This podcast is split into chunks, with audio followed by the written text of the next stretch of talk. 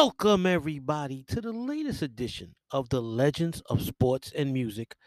This is your host, the original great Rob Silver, and today we continue to look at the greatest era of soul music in my lifetime, and that is the New Jack Swing era from a group that was helped fund- founded by the creator of the New Jack Swing era and sound, Teddy Riley.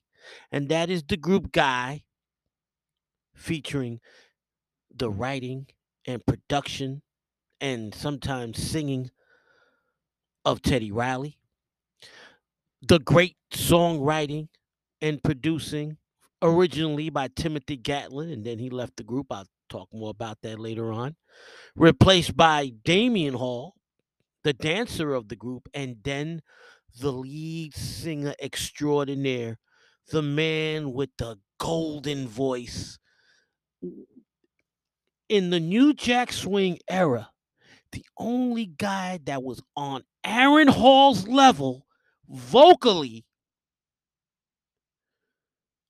was K-Ci Hailey from Jodeci. Aaron Hall had an incredible voice, and you could tell the Charlie Wilson influence in his voice by the way he sang. And then you had a couple of major stars copy his style, rip his style off, and we'll talk about that later on in the podcast. But Aaron Hall, in my opinion, the star of this group with the bald head, the dark sunglasses, the dark skin, tall, dark, handsome with the with the goatee, the bald head, and the sunglasses. Um, somebody ripped that style off. Uh, we'll talk about that later. But when Guy came onto the scene, they exploded at the right time. They came on in the summer of 1988. Their debut album was released on June 13th, 1988. Think about this, ladies and gentlemen. Three of the greatest albums of the New Jack Swing era were released within a week. Three. June 13th, Guy's debut album. June 20th, both Bobby Brown's Don't Be Cruel and New Edition's Heartbreak were released. Now, here's another thing. Teddy Riley wrote and produced one song on Bobby Brown's uh, Don't Be Cruel album, which was predominantly produced and written by Babyface, Daryl Simmons, and L.A. Reid. Any Heartbreak, New Edition's Heartbreak album, which I covered last week on the podcast. Well, that album was primarily produced by Jimmy Jam and Terry Lewis. And Guy's debut album was original was primarily produced by Teddy Riley with co-writing with he co-wrote most of the songs with Timothy Gatling and the legendary Aaron Hall. Look at that. Look at this sensational trio of albums. Talk about a holy trinity of New Jack Swing albums. Now you look at the history of New Jack Swing, the first New Jack Swing album, November of 1987, Make It Last Forever, Keith Sweat's immaculate debut album, which was co-written with Teddy Riley and Keith Sweat and produced entirely by Teddy Riley. So Teddy Riley, if you look at Teddy Riley from 1987 to 1991 and the success he had producing hit album after hit album. 87 might make it last forever. 88 Guy's debut album Guy. 1990 uh Guy's second album The Future. And then 1991's Dangerous, which he did most of the writing and producing alongside Michael Jackson for Michael Jackson. Michael Jackson Dangerous. Teddy then Teddy Riley had some hits with Wreckx-n-Effect. He had some hits with uh Heavy D. And then we'll talk about it later on. The uh, Guy broke up, and Teddy Riley began a new group with Blackstreet. Now, people have asked me, will I be doing a Blackstreet tribute podcast? And the answer is a definitive no. I'm not passionate about Blackstreet. I love Teddy Riley, one of the greatest soul writers and producers of all time. Um, he made up, he, he created his own genre in the New Jack Swing era, my favorite era. But I didn't like Blackstreet. I liked the, some, some of their songs. Um, I liked them better when Dave Hollister was the lead singer for that one for their debut album. I love the remix they did with SWV Tonight's Tonight with Craig Mack. But that's it. I, I didn't feel their second album after Dave, Dave Hollister left. I know they had some hits, Don't Leave Me and all that shit, but I'm not a passionate fan of Blackstreet. In my opinion, they were middle of the road R&B group, right? Not on the level of a guy or a Jodeci or even a Boyz II Men. And ladies and gentlemen, if you if you've been listening long enough, you know I have to be passionate about an artist or a group for me to do a podcast on. I know Drake and Jay Z are legends. I will never do a podcast on those cats because I'm not passionate about them. I'm not passionate about Blackstreet. Blackstreet was Teddy Riley's uh, second attempt at trying to do a guy like group, but he should have never broken up Guy in the first place. That was a mistake. Guy should have went down as one of the all-time great groups. Ladies and gentlemen, from 1988 to 1995, you had great music by Guy and then Jodeci. Those two groups should have never taken sabbatical, should have never broken up for for for a length of time. Guy would come back in 1999, 2000 with their third album, and it was too late. And the album was trash, and it was too late. You know, time had passed them by. Now, the song I I began the podcast with, I like, in my opinion, is one of the two greatest dance songs of the New Jack Swing era. And I'm not talking, I'm talking I like, and I'm not talking my prerogative or anything by Bobby Brown, even though it's in the conversation. If you want to make an argument for my prerogative, go ahead. That's your decision. I got my prerogative at number three. I got I like and Poison by BBD battling for one and two. It depends on what side of the bed I wake up in case in, in to to make the case of which is number one. Today, number one is going to be I like because yesterday when I visited my lady, my new girlfriend Mia, she uh I played I like for her and she said, "Oh, RS, I haven't heard this song in a long time." And she started dancing and shaking that perfect fat ass of hers. Oh my god, it was glorious. And she was going, "I like it. Oh baby, I like it. I like it like it." I was like, "Oh my god." And she was like, "Come on, RS, dance with me." And I was like, "You know I can't dance. I'ma sit this one out."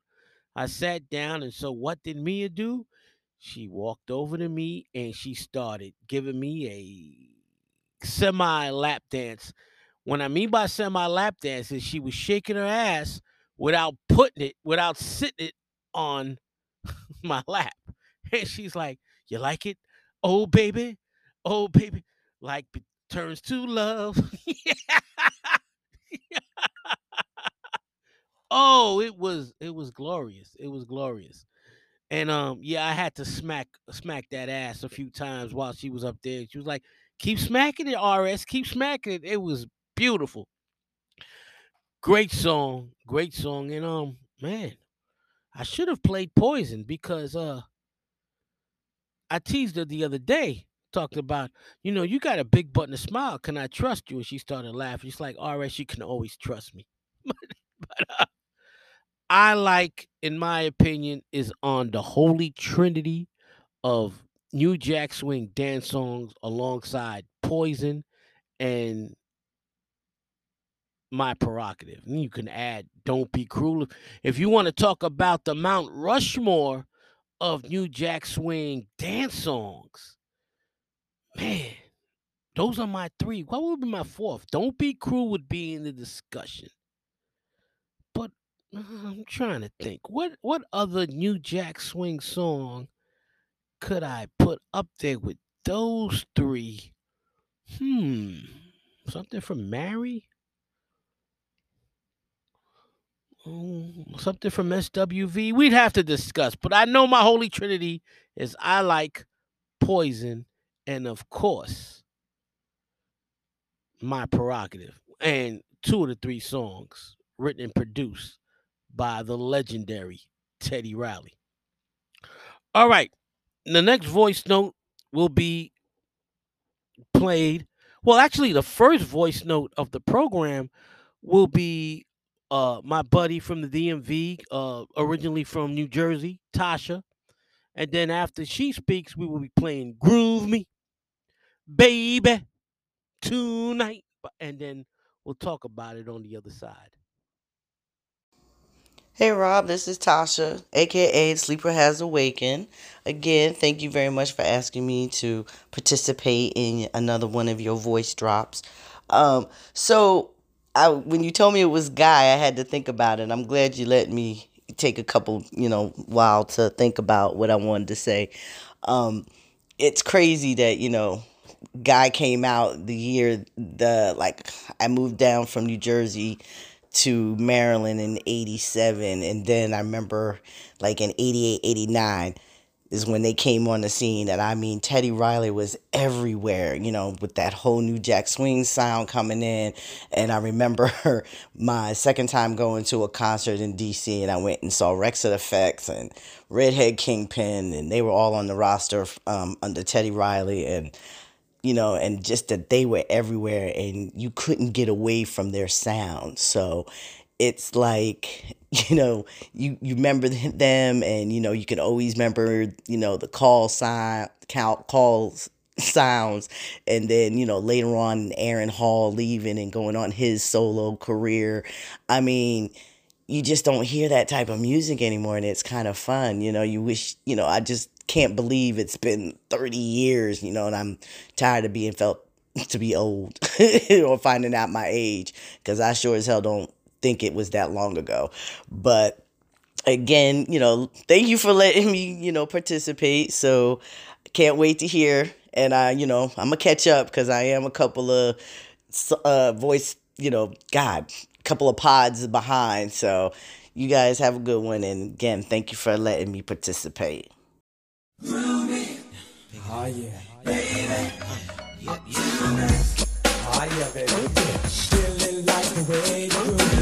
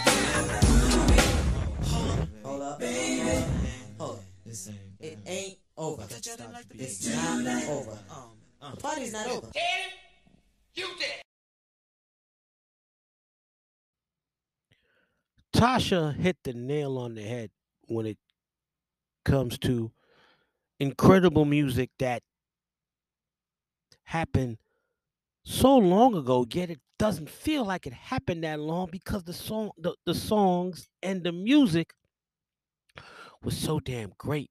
And Guy is a perfect example of this. I mean, this um these albums came out in 1988 and 1990, their first two albums.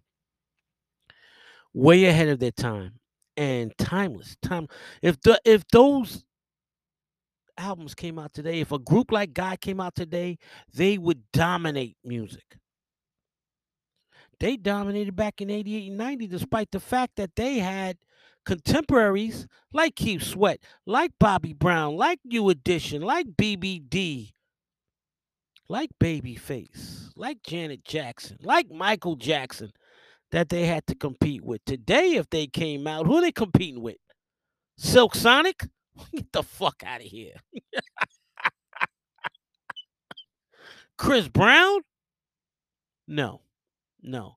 They would dominate if they came out today with that swagger, with the incredible vocals of Aaron Hall that you heard on Groove Me, Baby, Tonight. And you hear the same sample in this song as a song that came out that same year.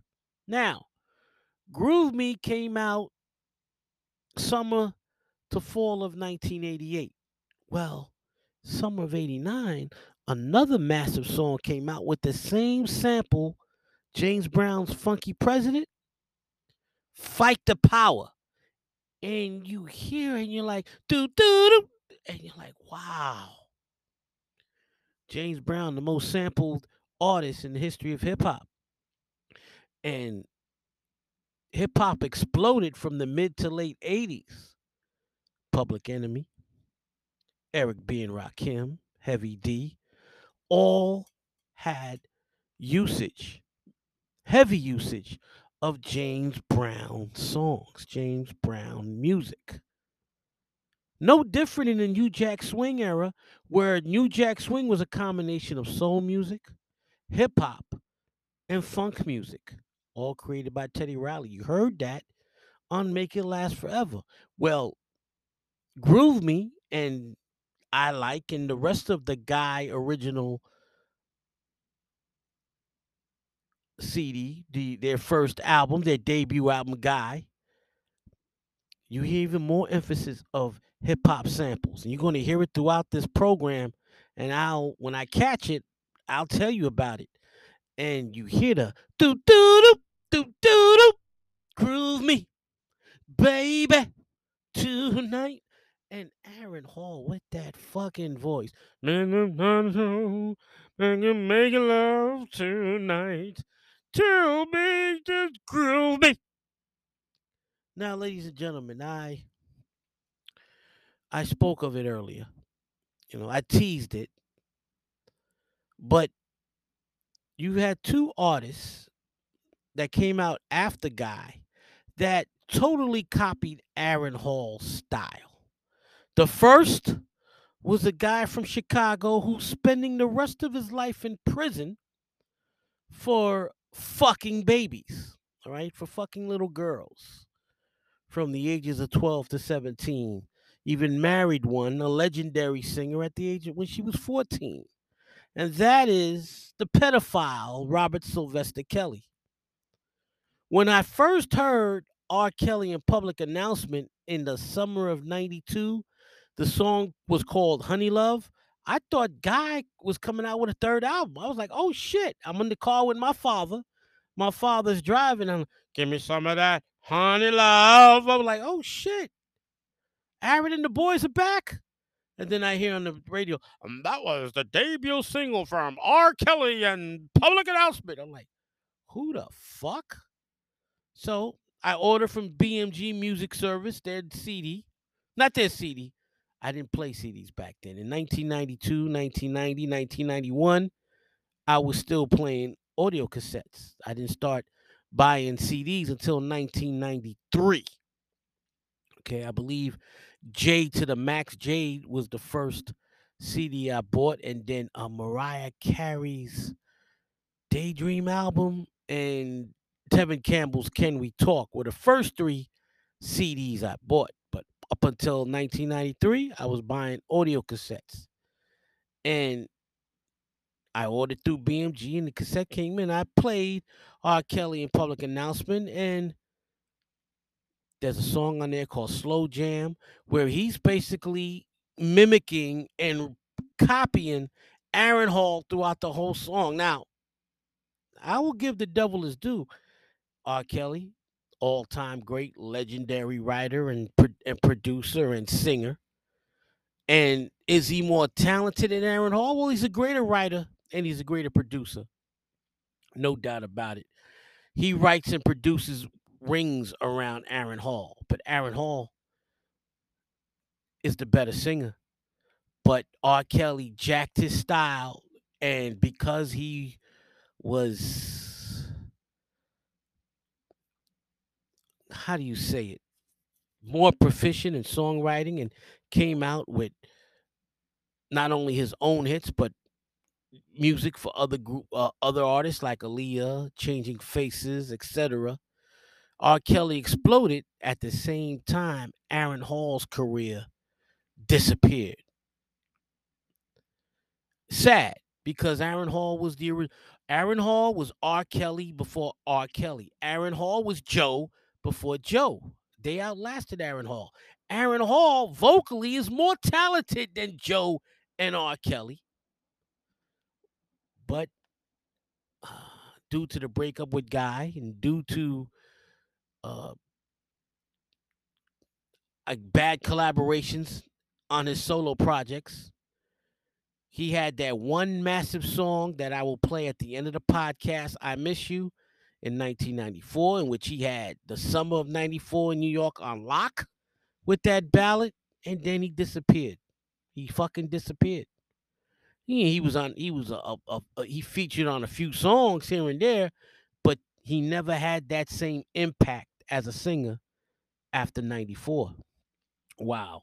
R. Kelly exploded because the summer of 94 r kelly was also all over the charts with uh with uh what was what was those two songs um uh uh uh oh uh, what was oh sh- Yeah, I forgot. You know what? It's a good thing I I, I, forgot about the pedophiles massive hits from his 1993 12 play album that exploded on the charts in 94. 12 play blew away Aaron Hall's debut album, but in my opinion, nothing from uh, 12 play was better than I Miss You. And we will end the podcast with I Miss You. Groove Me is an infectious dance song about a dude telling a woman, "Won't you groove me?" Telling her, "I, I want to make love to you. I, we, we, let's get down tonight, tonight." It's a sexual song, and Aaron Hall, Mr. Nasty Man, bodies this song with his vocals, and Teddy Riley with the Casio, and of course the James Brown "Funky President" sample iconic sample used on many songs. Probably the two biggest were Groove Me and Fight the Power a year later. Public Enemy's biggest hit of their illustrious, iconic career. Okay, ladies and gentlemen, the next voice note will be from my Chicago sister, Shay Jones. She's going to talk about her love of Guy, and then we're going to play one of the great ballads that Guy ever did, Goodbye Love. We'll talk about it on the other side. Hey Rob, hey Legends family. This is Shay checking in from Chicago again um, with another uh, flashback, throwback, reminiscent uh, early 90s group. Thank you, Rob, for again focusing on one of the most important times, one of the most legendary times in um, black R&B and soul with the group Guy. Um, again, I was, you know, maybe five or six when they were on the scene in the early 90s, but, you know, I, I still remember where I was living, listening to the radio, hearing these songs, um, seeing these videos like on the box and places like that. Um, it just brings back so many memories, so many good feelings, so many emotions, even, you know, a lot of times I tell you, I don't even know what I was singing about or hearing or listening to back in those times. But the music just had such an emotional pull. And when I listen to these songs now, I could just, it just takes me back, flashes me back to uh, listening to, you know, the big stereo and uh, watching my parents listen to the music and how it made them feel. And, um, just seeing the reaction from the older adults in my life and how much they loved and cherished uh, the music, and especially Guy, um, you know, Teddy Riley, um, Aaron Hall, Timmy, and later, later, uh, Damion. Oh my God, just they were like the first Dru Hill almost to me. Um, of course, um, you know, Teddy had the vocals um and Aaron he was the star to me of that ball head and those glasses and just the way he would move and his voice um was just so special to me and I had a crush on him when I was younger but um out of all the songs that I remember from them the one that stuck out to me most was goodbye um and you know you listen to the hook when you're younger and it just sounds so sweet. You know, you said you never leave me. I said I never. It just sounds like a love song, but once you, you know, get older and get to digging deeper into the lyrics, you realize how torn he was and, you know, how dysfunctional that relationship was is um you know something we've all experienced growing up now where you in this turmoil you going back and forth and you eventually just have to say goodbye it's not working for either you it's toxic it's no good but in that time you're like can we just you know one more time can we get that old feeling back one more time but we know eventually we have to go and it's sad it's passionate it's all those emotions built up into one. So that's why I love that song so much. And I still sing it to this day with that same, you know, heartbreak that Aaron sung that ballad in. So I'm looking forward to hearing that. And um, you know, everything else that you have to say about this legendary supergroup. And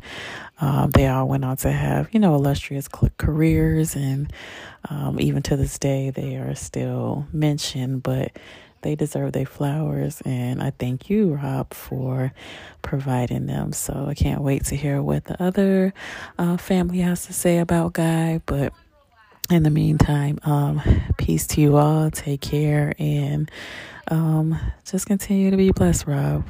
Love you here in Chicago. Peace.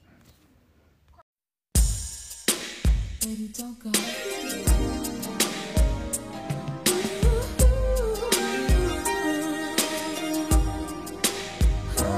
No, no, baby, no, baby.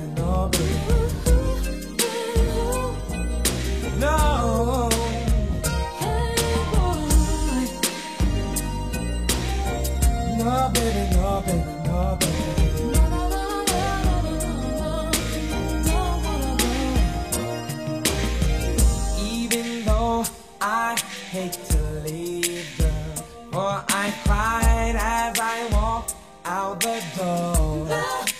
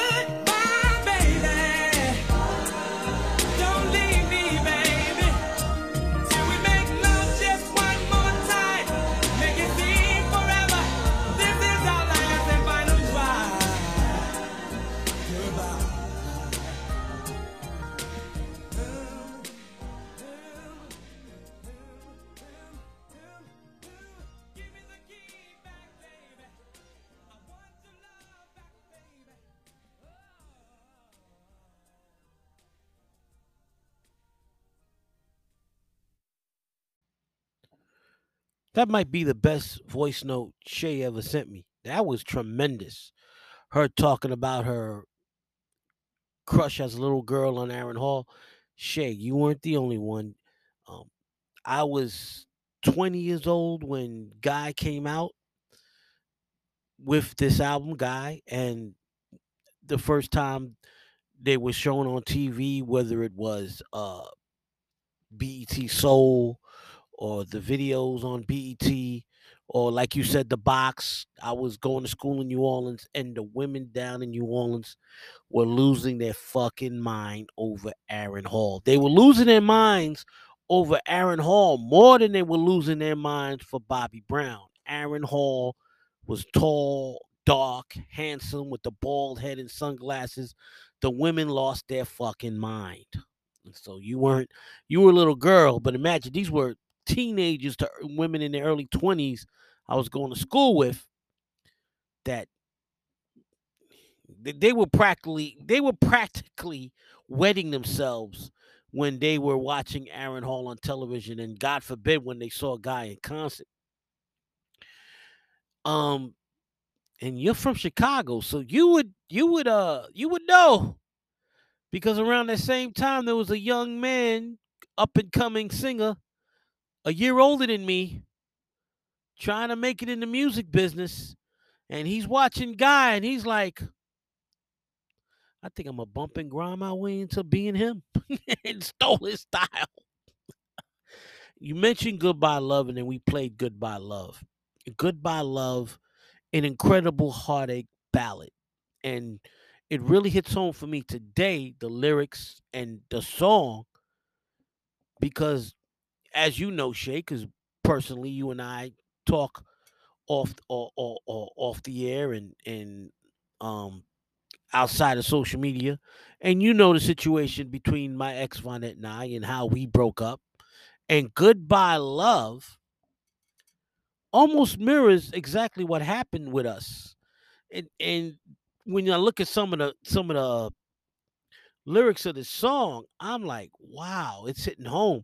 Like um when he said, You promised to stay with me, I promised to stay with you. You know, up until a, a month before her and I broke up, there was no th- th- there was no uh idea neither of us had an idea that this was going to happen it just escalated to the point where it had to happen but as aaron says fairy trail but fairy tales don't always come true i guess you knew and blew a good thing baby because i'm saying bye-bye I, you know i had to say bye-bye but later on the song he talks about and I ask myself over and over again, did living did leaving you make me a fool? This is two people in a long-term relationship like Vonette and I, finally cutting the cord, finally breaking up after several attempts of trying to keep it together. And when it's over, both of us are thinking, did we blow a good thing, baby? But in the end, and he goes, I'd rather end this self misery than to go on living without you. And he goes, uh, let me see. I guess you knew, I guess you knew we blew a good thing. Yeah, yeah, because I'm saying bye bye. I don't want to real I don't really want to leave you. I'm so confused. But then that till don't leave me, baby, till we make love just one more time. That's one thing that did not happen. Once we broke, once we cut the cord, we didn't speak to each other for some reason. The only reason that we spoke again was my mother was hospitalized and I had to tell her. I had to tell her because, you know, she cares for my mother and she's known my mother all these years. So I had to tell her, and I give her credit when my mother was on life support. We were texting back and forth, and she told me to keep praying because God might have a, a different um solution, and it's not over yet. As long as she's got one breath left, and she survived, and she's staying with my sister right now and uh, being a, a, pain, a, uh, her normal pain in the ass. oh, but goodbye love. And you, uh, you were saying Shay that when you were a little girl, you thought it was a love song. Then years later, when you hear the lyrics and you noticed that it was not a ballad of two people in love, but of a a, a heartbreak ballad.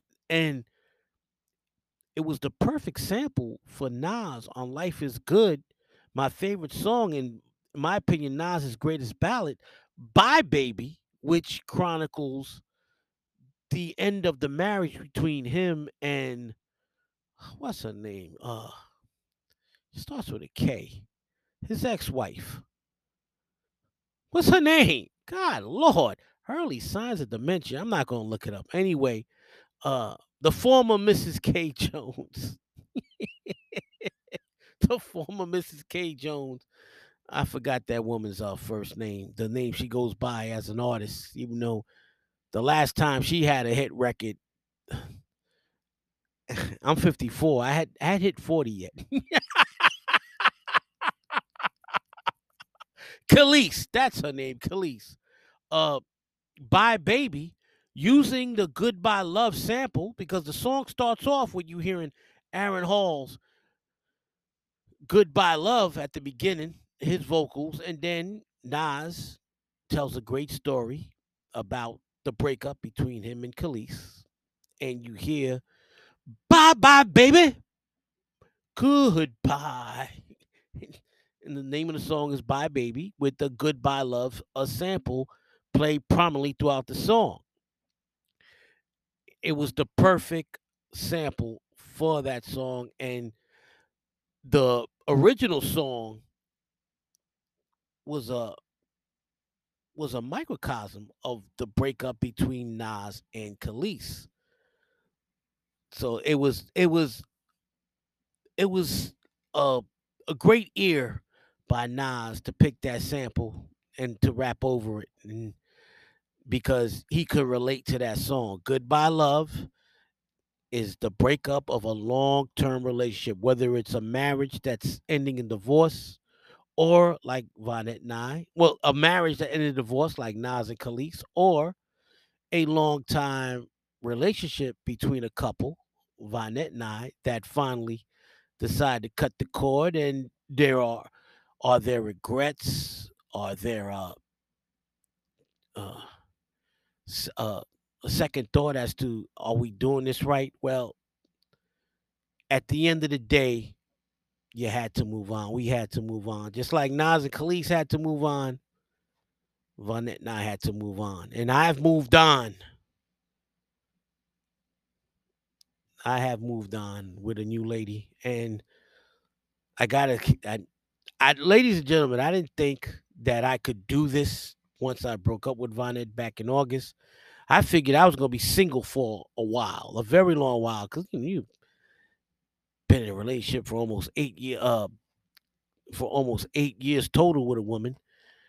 You, you might yeah, decide to need a break. But sometimes God has different plans for you, and the heart likes what it likes. And when I first saw Mia, I lost my fucking mind. And I, you know, I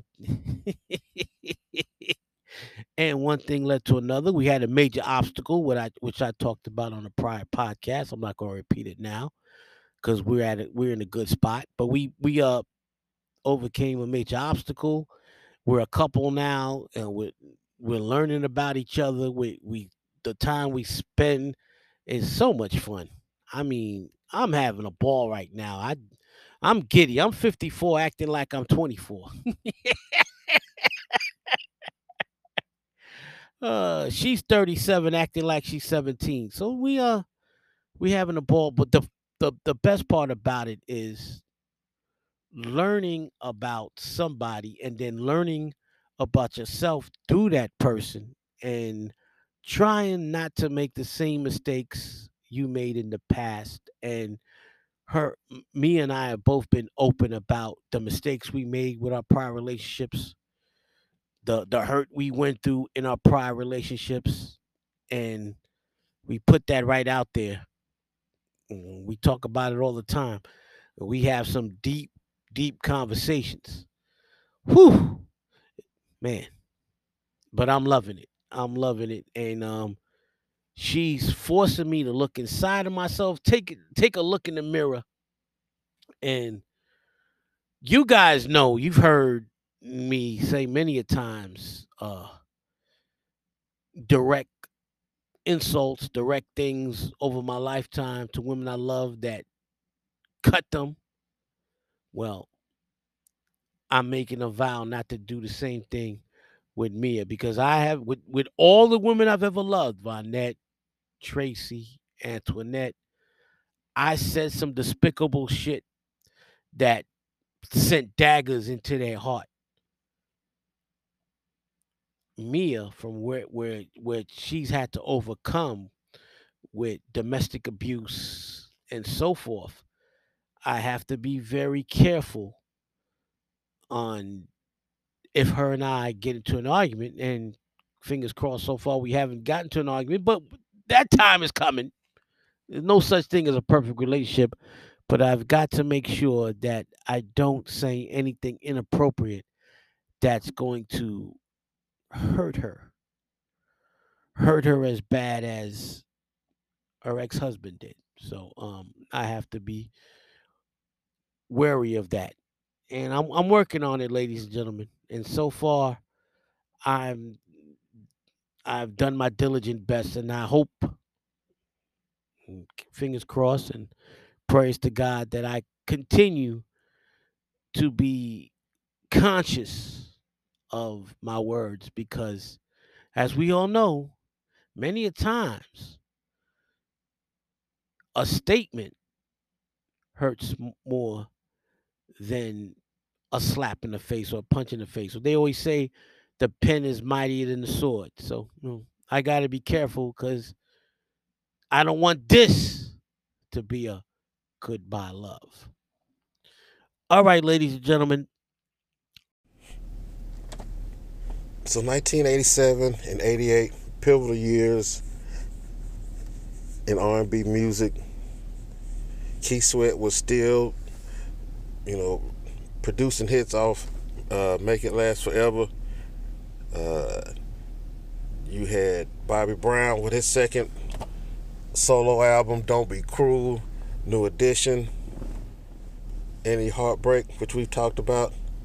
Al B. Sure steps on the scene. Uh, Michael Jackson in '87, George Michael's release projects. Uh, I think Father Figure was released in '88, which was a massive, underrated song in my opinion. But Guy comes out in '88, and Guy stands toe to toe with all of them. Uh, it's Teddy Riley, the New Jack sound, the New Jack swing sound, uh, and, and and he's backing it up with Aaron Hall's vocals, which are you know just we've heard it we heard it before with Charlie Wilson, but it's a new you know it's it's it's playing behind something new. It's a hip hop beat now, uh, but Aaron could still deliver a ballad just like Charlie could with the Gap Band as well. Uh, Teddy Riley is just a maestro. I mean, here you go. He's working with three of the biggest groups of 88 Keith Sweat, Bobby Brown, and then Guy. Uh, just a, a fantastic album. Uh, you know, just a lot of variety in it. I, remember I was 14 year old me in 88, we, me trying to listen to the radio and, and try to figure out try to figure out if uh, Aaron Hall is saying uh, you can have a piece of my love, dumb bitch. Never figured it out. I don't even know if I've ever heard him ever speak on anybody ask about it. But yeah, Groove Me, Teddy's Jam. You can call me crazy, which I don't even think that uh, uh, Damion Hall was singing on that one. I'm not. I, I don't remember who the who the original third member was, but I think by the time this album was released, he wasn't with the group anymore. Because I don't think that was Aaron Hall's brother. Rob can answer that. But a great album. Then you had a guy coming in. Uh, New Jack City came out, what, a couple years later. Guys featured on there. Uh, I remember my fantasy video. At that time, you couldn't have told me that guy wouldn't have been the biggest R&B group. Period. Especially with Teddy Riley. But you know, groups break up. But they had a nice little run. A nice little run.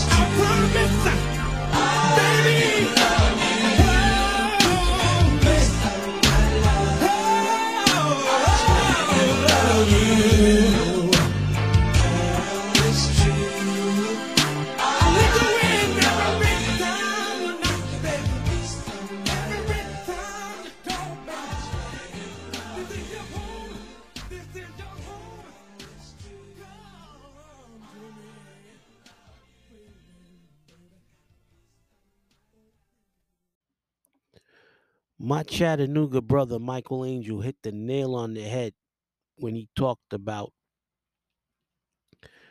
Guy being a modern day Gap band in 1988 and 1990 and Aaron Hall being a new day Charlie Wilson.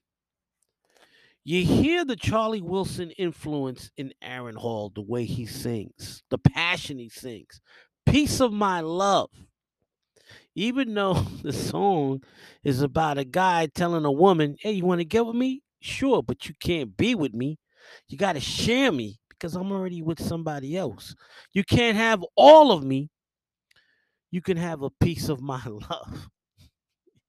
And I'm not going to uh, criticize that song because from the years 1998 to 2003, 2004, trying to, you know, early signs of dementia. I'm trying to figure out that period in time in which I was dating four different women at the same time.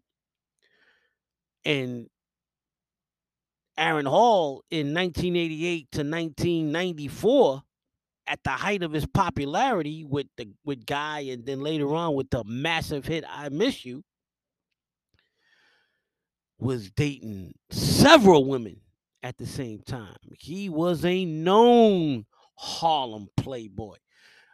Last week I talked about one of the great Harlem playboys of all time, players of all time in Keith Sweat. Aaron Hall is on that level when it comes to cats originally from Harlem who had female after female after female. Another difference between Aaron Hall and R. Kelly. Now, no doubt R. Kelly made millions more, had more hits, wrote greater music, greater producer. But R. Kelly, the majority of his women were underage, while Aaron Hall, the maj- uh, all of his women were age appropriate. You never saw Aaron Hall walking around with a 13 year old girl holding hands. Aaron Hall was definitely Charlie Wilson esque, and you'll hear a song later on in which he does a Charlie Wilson Gap Band cover, and he sounds like the spitting image of Charlie Wilson. Piece of My Love definitely sounds like it could have been a Gap Band song from the late 70s to early 80s. In, the, in Aaron Hall with that golden baritone voice. Stay with me for a little while. no questions asked. Come and get it. Come and get it. Oh, Aaron was he was the motherfucking man, and it pisses me off to this day that a guy broke up and B Aaron Hall's solo career died after the massive I Miss You hit. I don't understand it, ladies and gentlemen. Aaron Hall was that dude. In the new Jack Swing era, the only guy on his level, in my opinion, vocally, was K-Ci Hailey, not R. Kelly, not Joe, not Christopher Williams. When it came to male vocalists, definitely nobody from Boyz II Men. Not Bobby Brown. All right, Johnny Gill. Johnny Gill, K-Ci Hailey, and Aaron Hall were the top of the food chain when it came to vocal prowess. And then you want to put Gerald Levert there. There goes your, there goes your uh my or yours, if you guys want to agree. But the this is my Mount Rushmore of New Jack Swing vocal talents. The great vocalists of the New Jack Swing era. In no particular order, Aaron Hall, Johnny Gill, K-Ci Hailey, and Gerald Levert. Right? If you would have had a group with those four guys in the same group, forget it. Forget it. Those voices, oh my God. There wouldn't there, it, it would be a concert with nothing but women. They tour, and all over the country would be ladies only. Only women could come in, and women would be disrobing themselves after every song. When the concert was over, you'd have fifteen to twenty thousand naked women throughout the entire arena. If you had a quartet like that, like my Mount Rushmore of Gerald Levert, Johnny Gill, and we'll be speaking about Levert and Johnny Gill and LSG in a couple of weeks. So, and I'll talk about the one time I saw them live in concert and the women lost their fucking mind. Well, imagine a concert tour across the United States with Gerald Levert, Johnny Gill, Aaron Hall, and K-Ci Hailey. Those voices would have these women losing their mind like the chick in the red tight pants was doing in the five heartbeats. when uh, Eddie Kane went up to her and started singing with that deep voice. Yeah, Aaron Hall was Eddie Kane, David Ruffin, Charlie Wilson, Bobby Womack type powerful vocalists And it's a damn shame that he didn't become the biggest a bigger star than what he was. He should have been Aaron Hall vocally should have been on that level of those guys that I just mentioned. At least a Bobby Womack or Teddy Pendergrass level type star. Never got there. And he got off to such a great start with the first two guy albums and his first solo album. And then boom. I guess the world only only could recognize one black dude with a bald head, sunglasses, um, singing provocative sex songs. Mm. Unfortunately, that guy was singing about 12 to 14 year old girls. All right. Let's see what's next on the agenda. Oh, I got a story about this song. The next song is You Can Call Me Crazy. And then I will talk about a song.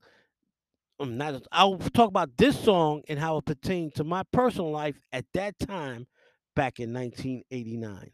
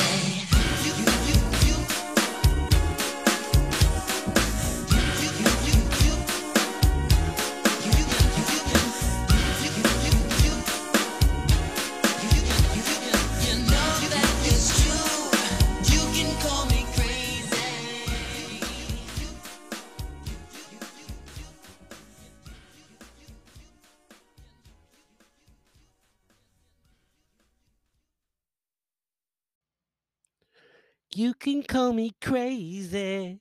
Before I go into a personal note concerning this song, this was a song in which the lead singer was Timothy Gatling. Timothy Gatling was the main reason Aaron Hall joined the group Guy. Timothy Gatling used to work with Aaron in a department store in a department store in New York City. When Timothy and Teddy Riley were part of a group in the mid 80s, I believe the name of the group was called Kids at Work. When that group broke up, they were looking for another singer to expand their group to make it sound more adult oriented than the vocals of because Teddy and Tim both have low tenor voices. They were looking for a powerful vocalist, and, and Tim was like, Well, I work with this guy who sings in a gospel choir named Aaron. Let's get with him and see what we could do. And once Teddy saw the vocal prowess of Aaron Hall, he was like, That's it. And Guy was formed. Timothy Gatling was the perfect complement with his soft tenor, almost falsetto like voice to Aaron Hall's powerful baritone. They could have been one of the great one two punches in soul music history, a la K-Ci and JoJo, a la Eddie and Walt, a la uh, Dennis Edwards and Eddie Kendricks, and before that, David Ruffin and Eddie Kendricks, a la Maurice White and Philip Bailey. Timothy Gatling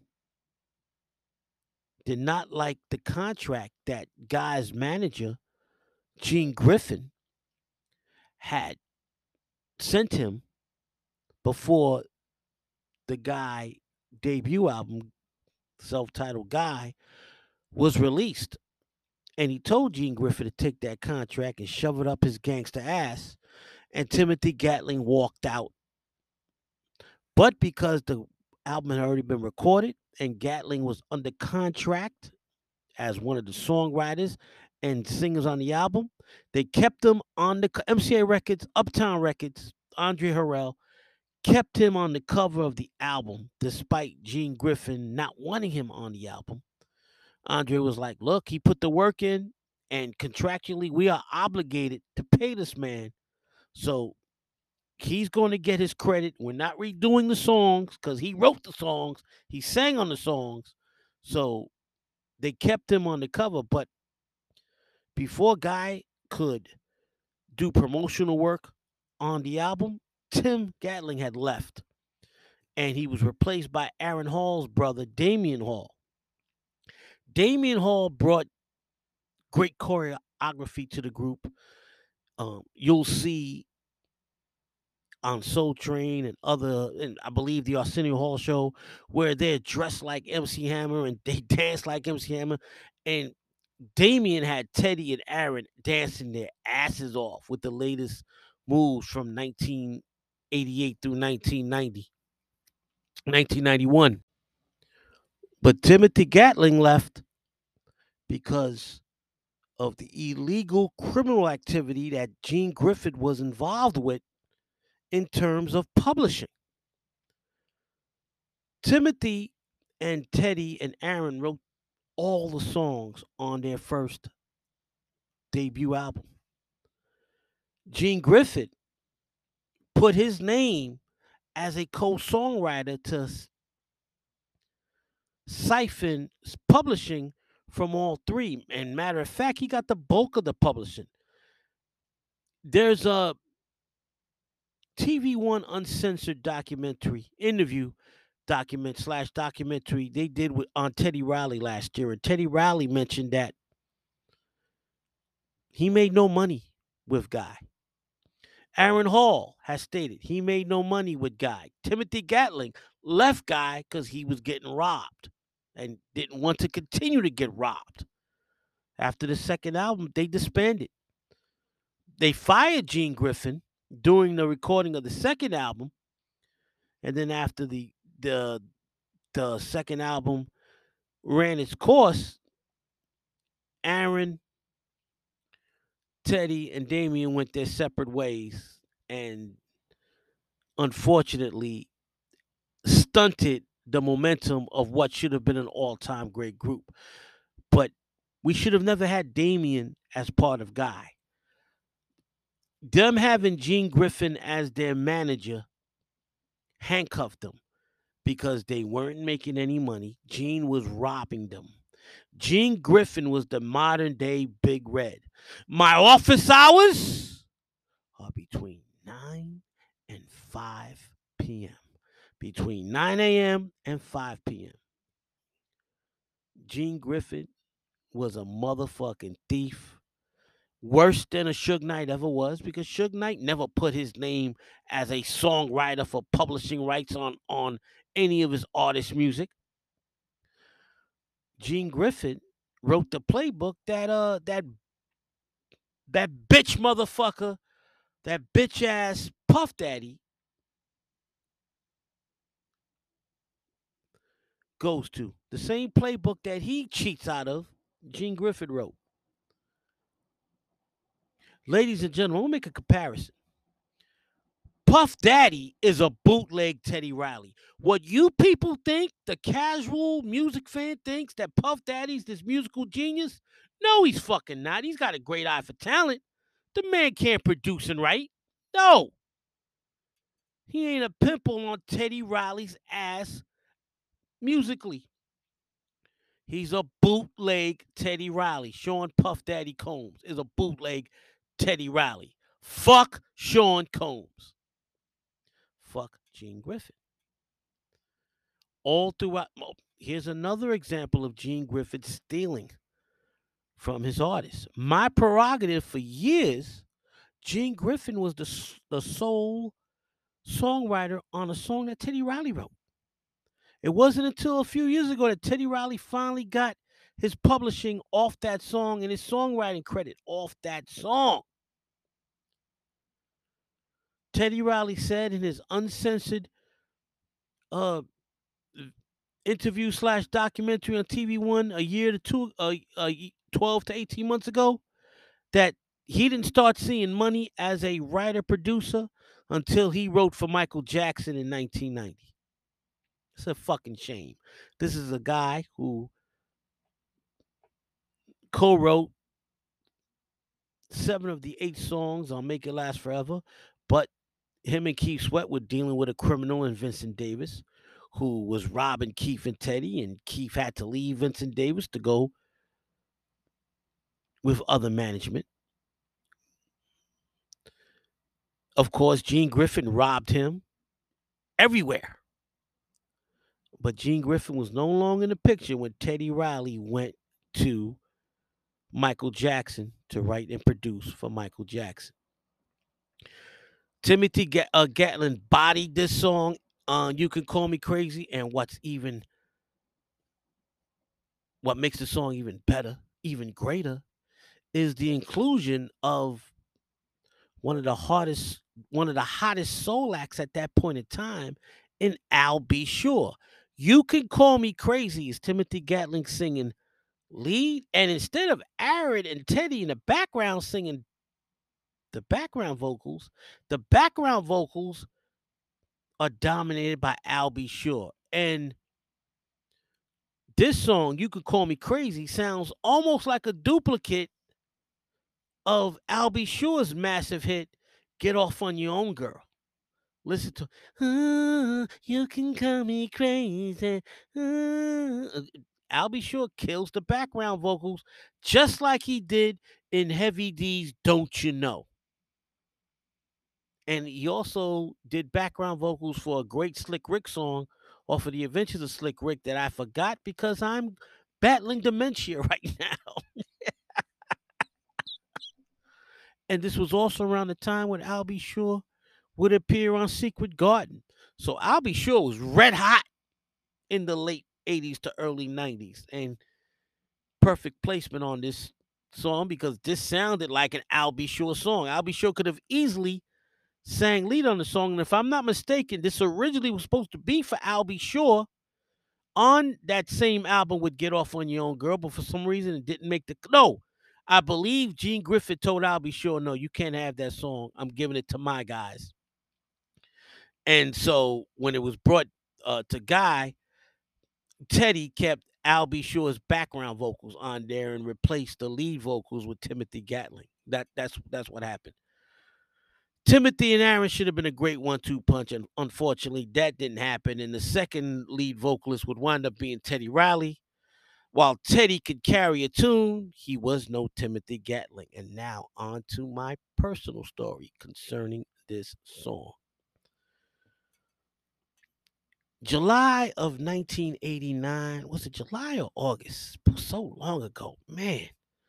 33 years ago, I met my son's mother. I met my beloved son Peter's mother, Missy.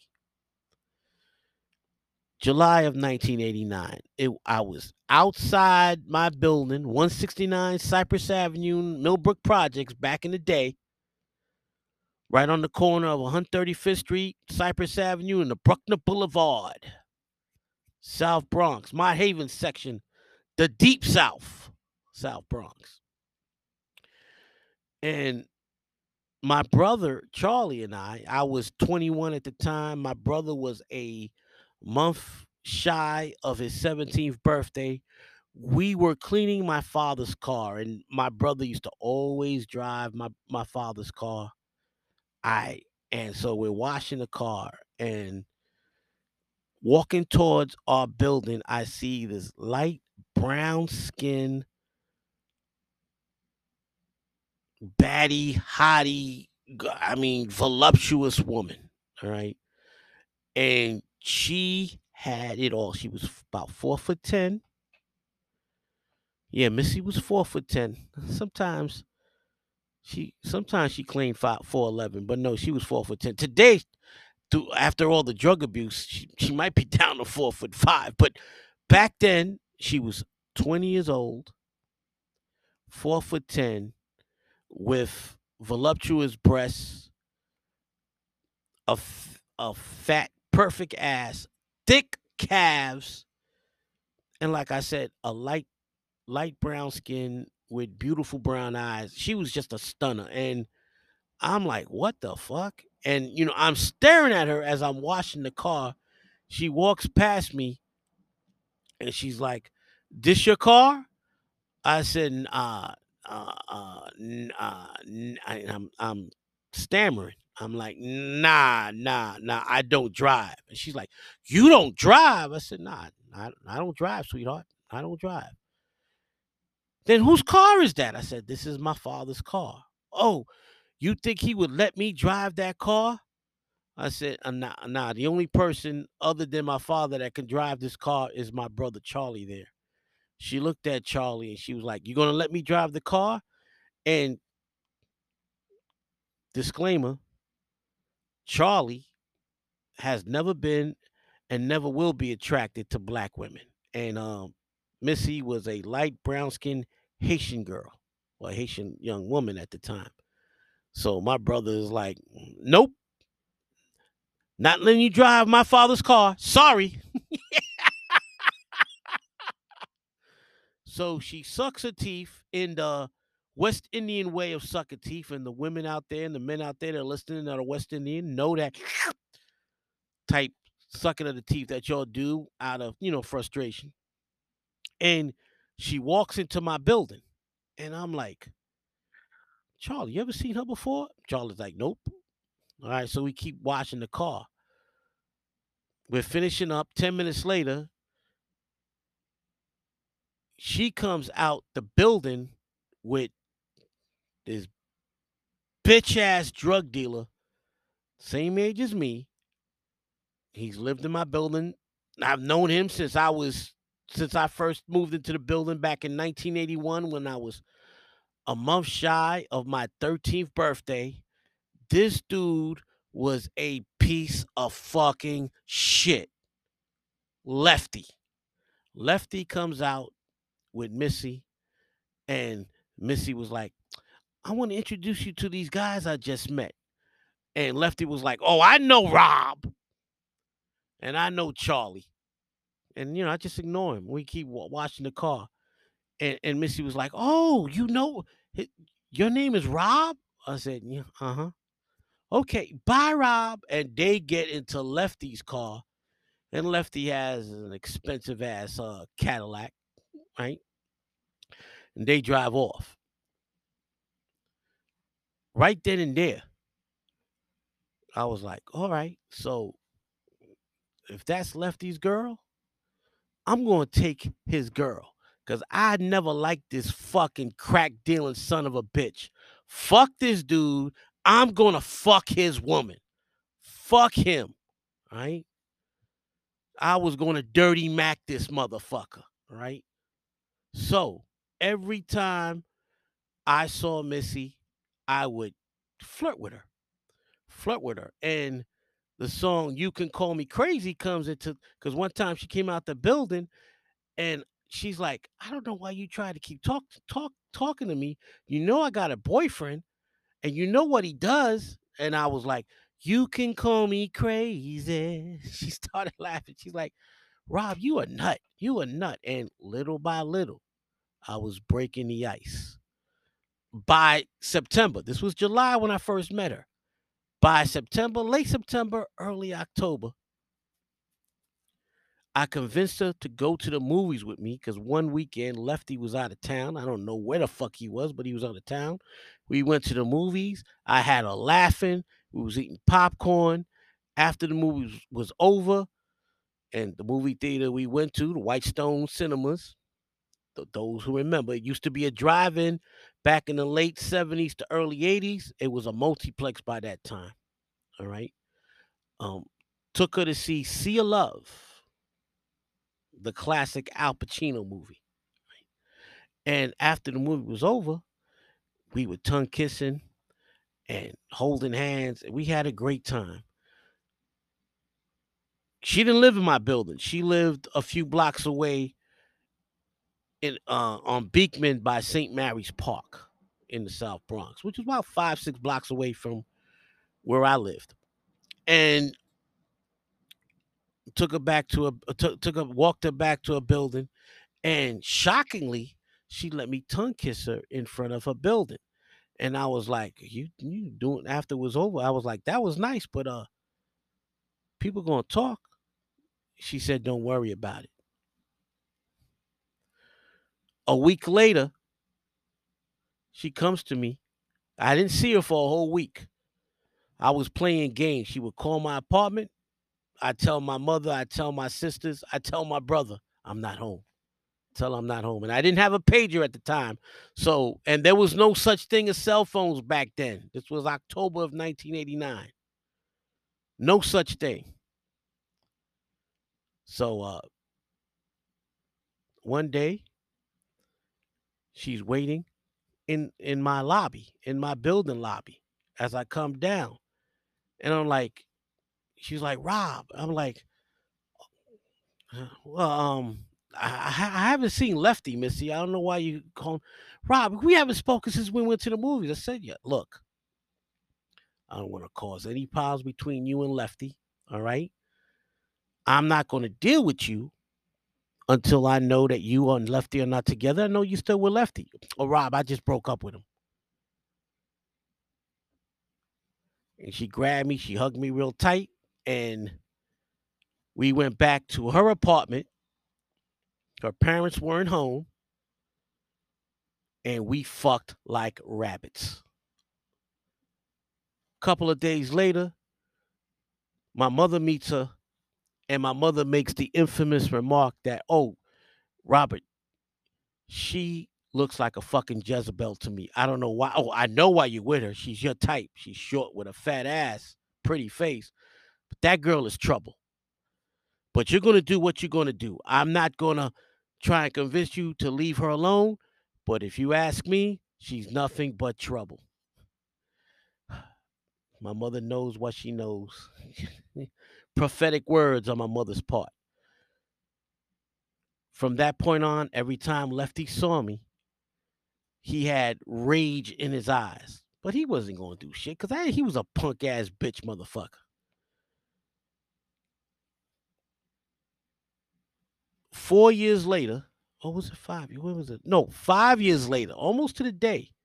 Five years later, I caught Missy hiding a crack vial from me. And when I found out that she was smoking crack, I immediately took my son Peter, because at, at that point in time, Peter was two. Peter was born in 92. This would be 1994, November of 94. Took Peter and my stuff and moved in, moved back in with my parents. What happened was she started seeing Lefty again. And Lefty got her hooked up on crack this time as a way to keep her, as a way to get her away from me, as his revenge for her leaving me and leaving her for me and leaving him for me in the first place. That was his revenge. And um, she allowed him to destroy her life. And at this point in time, she has cancer. Uh, she's 53 years old and she's not even 100 pounds soaking wet. Sad story. It was a beautiful beginning. It was a sad ending. But I don't get mad. I, I've, I've never gotten mad at her for getting with him because I cheated on her. And, and I thought that this was her way of getting back at me. What pissed me the fuck off was she allowed herself to start smoking crack. And the repercussions of that, the way it affected my my son, he didn't have his mother in his life. And then later on, when he reconnected with his mother, he started engaging in bad habits with his mother. And I'm going to end this story right now before I get upset. All right. Uh Spend the Night is the next song, and then I'll talk about it on the other side.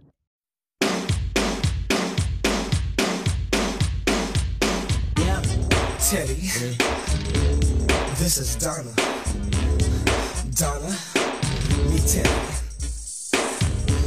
Yo, Tim. Yep, yep. This girl wanna meet you named Ronnie. Ronnie, meet my man Tim. And I'm Aaron, baby.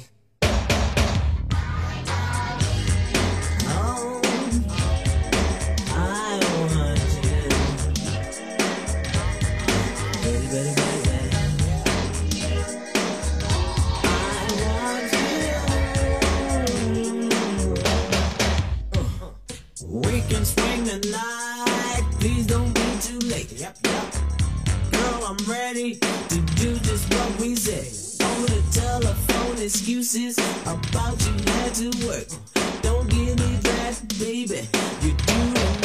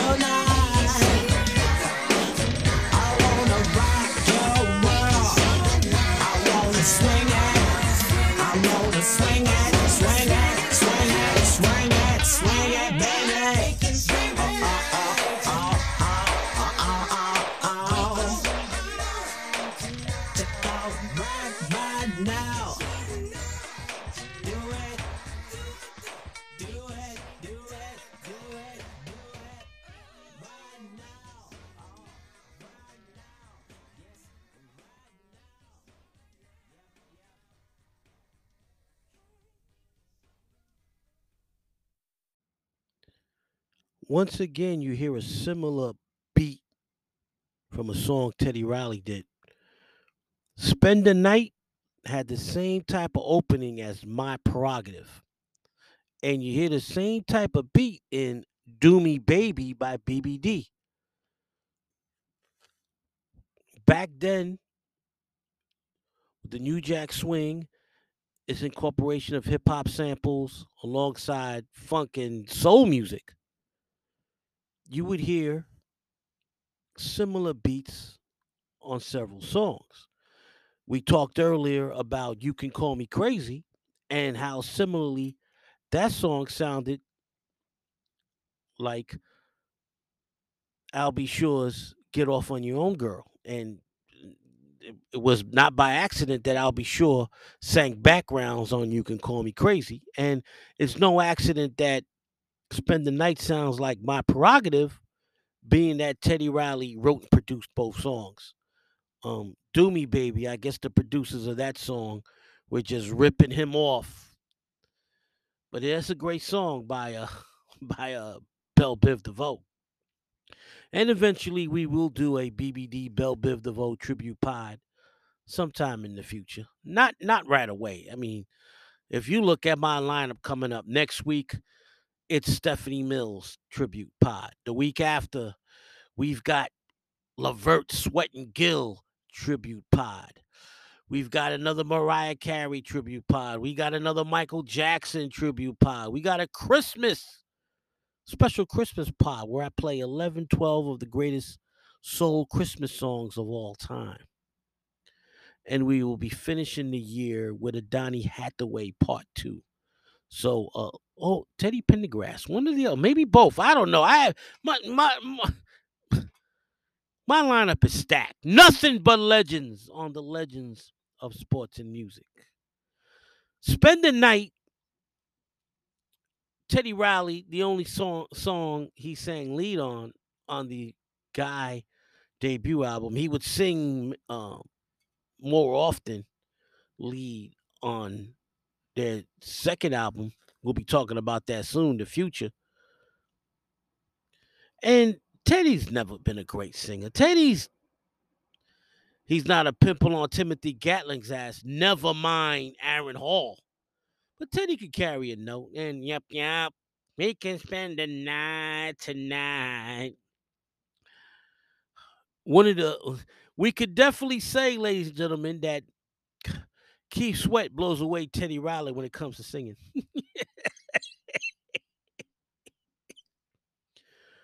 but this was a banger because of the infectious production and beats and samples Teddy Riley used in this song. And it was a fun song because of the way he sang it. Can oh, but the most powerful and best part of the song was when Aaron Hall comes out of nowhere goes, You know, you gotta get some of this computer love. He kills the he kills it. Aaron fucking Hall. Uh Spend the Night, a fun song on a classic fucking album. Look at all these songs that I've talked about on this album. We'll be talking about one more song coming up. That's Teddy's Jam. And I'll talk about the infectious song, this infectious beat, and how great of a song this song was on the other side. Jam. Oh, jam. Jam. Teddy jam for me, yeah.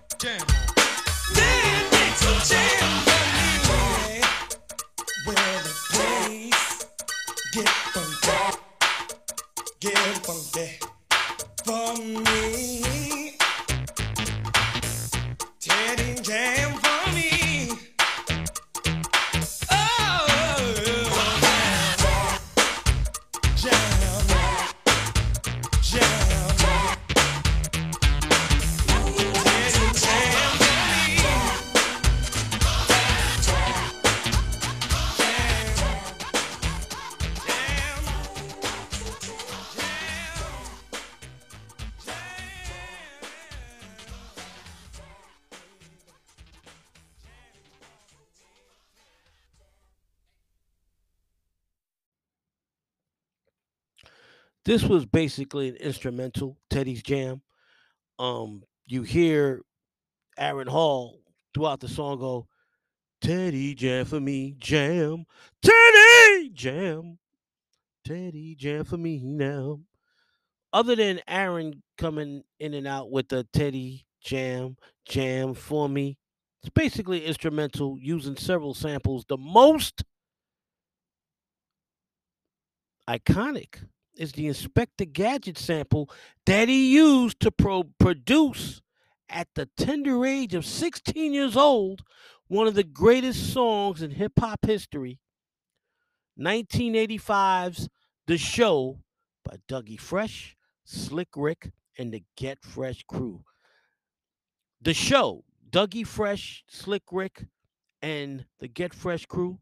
The show introduced the world to Slick Rick and had New York City on lock throughout the summer of 1985. Six minutes, Dougie. Six minutes, Dougie. Fresh. Phenomenal song. Timeless classic. It introduced the world to Dougie Fresh and it introduced the world to Slick Rick, and both went on to have iconic careers. And Dougie Fresh, he's older than me. I think Dougie's in his 60s now. He looks much younger than me. I'm 54. I think I could pass for 40 to 45. Dougie's early 60s. He could pass for 34, 35. All right. Dougie looks phenomenal. Right. I met those brothers 20 years ago at the same concert that New Edition and Keith Sweat tore the house down. The WBLS Christmas concert at Madison Square Garden. Phenomenal concert. Keith, New Edition, they tore the house down. And so did Slick Rick and Dougie Fresh. Slick Rick and Dougie Fresh. Uh, uh, uh, uh, uh, uh, uh, uh, uh, uh.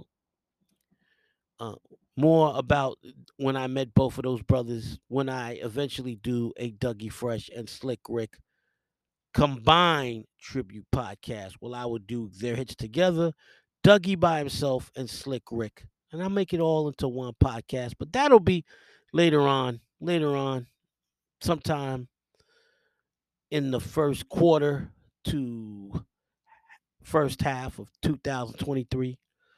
Today, we're talking Guy and the brilliance of Teddy Riley as a writer producer with the incredible beats, and he's using the Inspector Gadget sample that he used in the show. He used it in Teddy's Jam, and this is an infectious beat. Jam for me, jam, Teddy, and you know it's it's a great song because it's a fun song, very fun song. You could tell that when they were recording this song in the studio, they were having a blast recording this song. And Aaron, and rightfully so, is showcasing the the musical genius of Teddy Riley. Teddy Riley's a musical genius. He took that Casio and he did monumental things with it, with the samples he had on that that he programmed on that Casio, and turning his style of music into its own genre.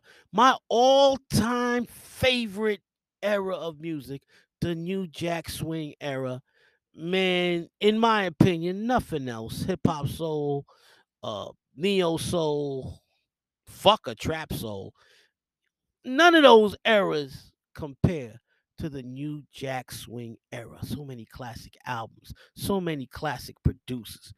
Not only is Teddy Riley one of the the probably the number one producer of that genre, but he's got competition from Babyface, Jam and Lewis, right?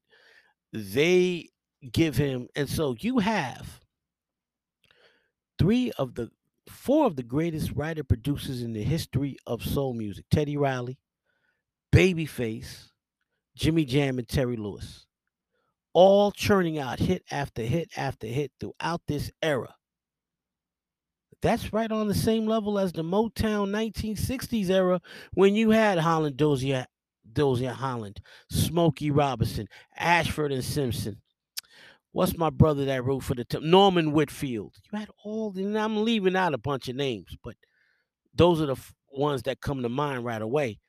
They were churning out hit after hit. Or the 1970s Philly International era with Gamble and Huff. Cecil Womack. Again, Ashford and Simpson. McFadden and Whitehead. All these great singer song. Leon Ware. Philly International era. The 1970s. And then you got the late 80s to, to mid 90s. New Jack Swing era. And at the top of the food chain, Jam and Lewis, Babyface, and the Godfather, the creator of the New Jack Swing era, Teddy Riley. Now, before we go on to the next song, let's chill. I'm gonna um my buddy Lala was out of town with family and she didn't have a chance to send me a voice note. I forgive her. She always comes through for me, but she did send in a written note. So I'm going to read it real quick. Hey, Rob, it's Lala. I'll have to send in a written note today because I'm spending time with family and it's been way too noisy this week.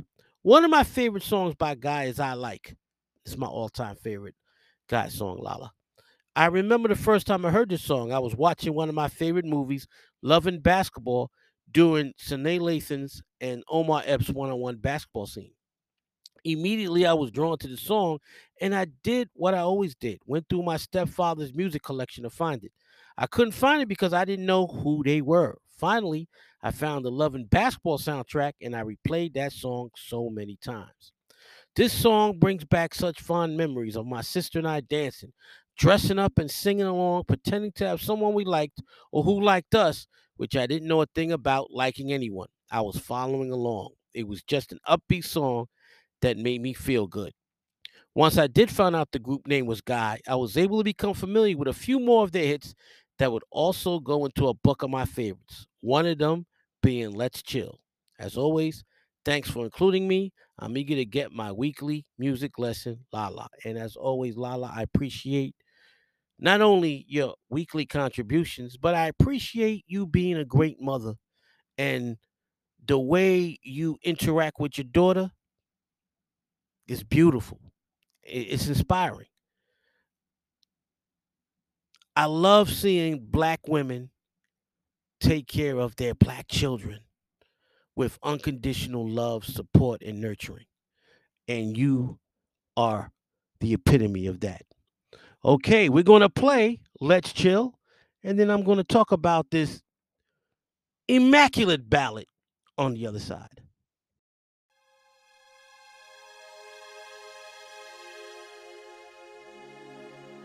Sweetheart, I've been trying so hard to get over you. I just simply can't. Cause the love we shared through the years meant so much to me. All I'm looking for is just a serious relationship. Someone I can hold all my life. Why don't you give me that commitment?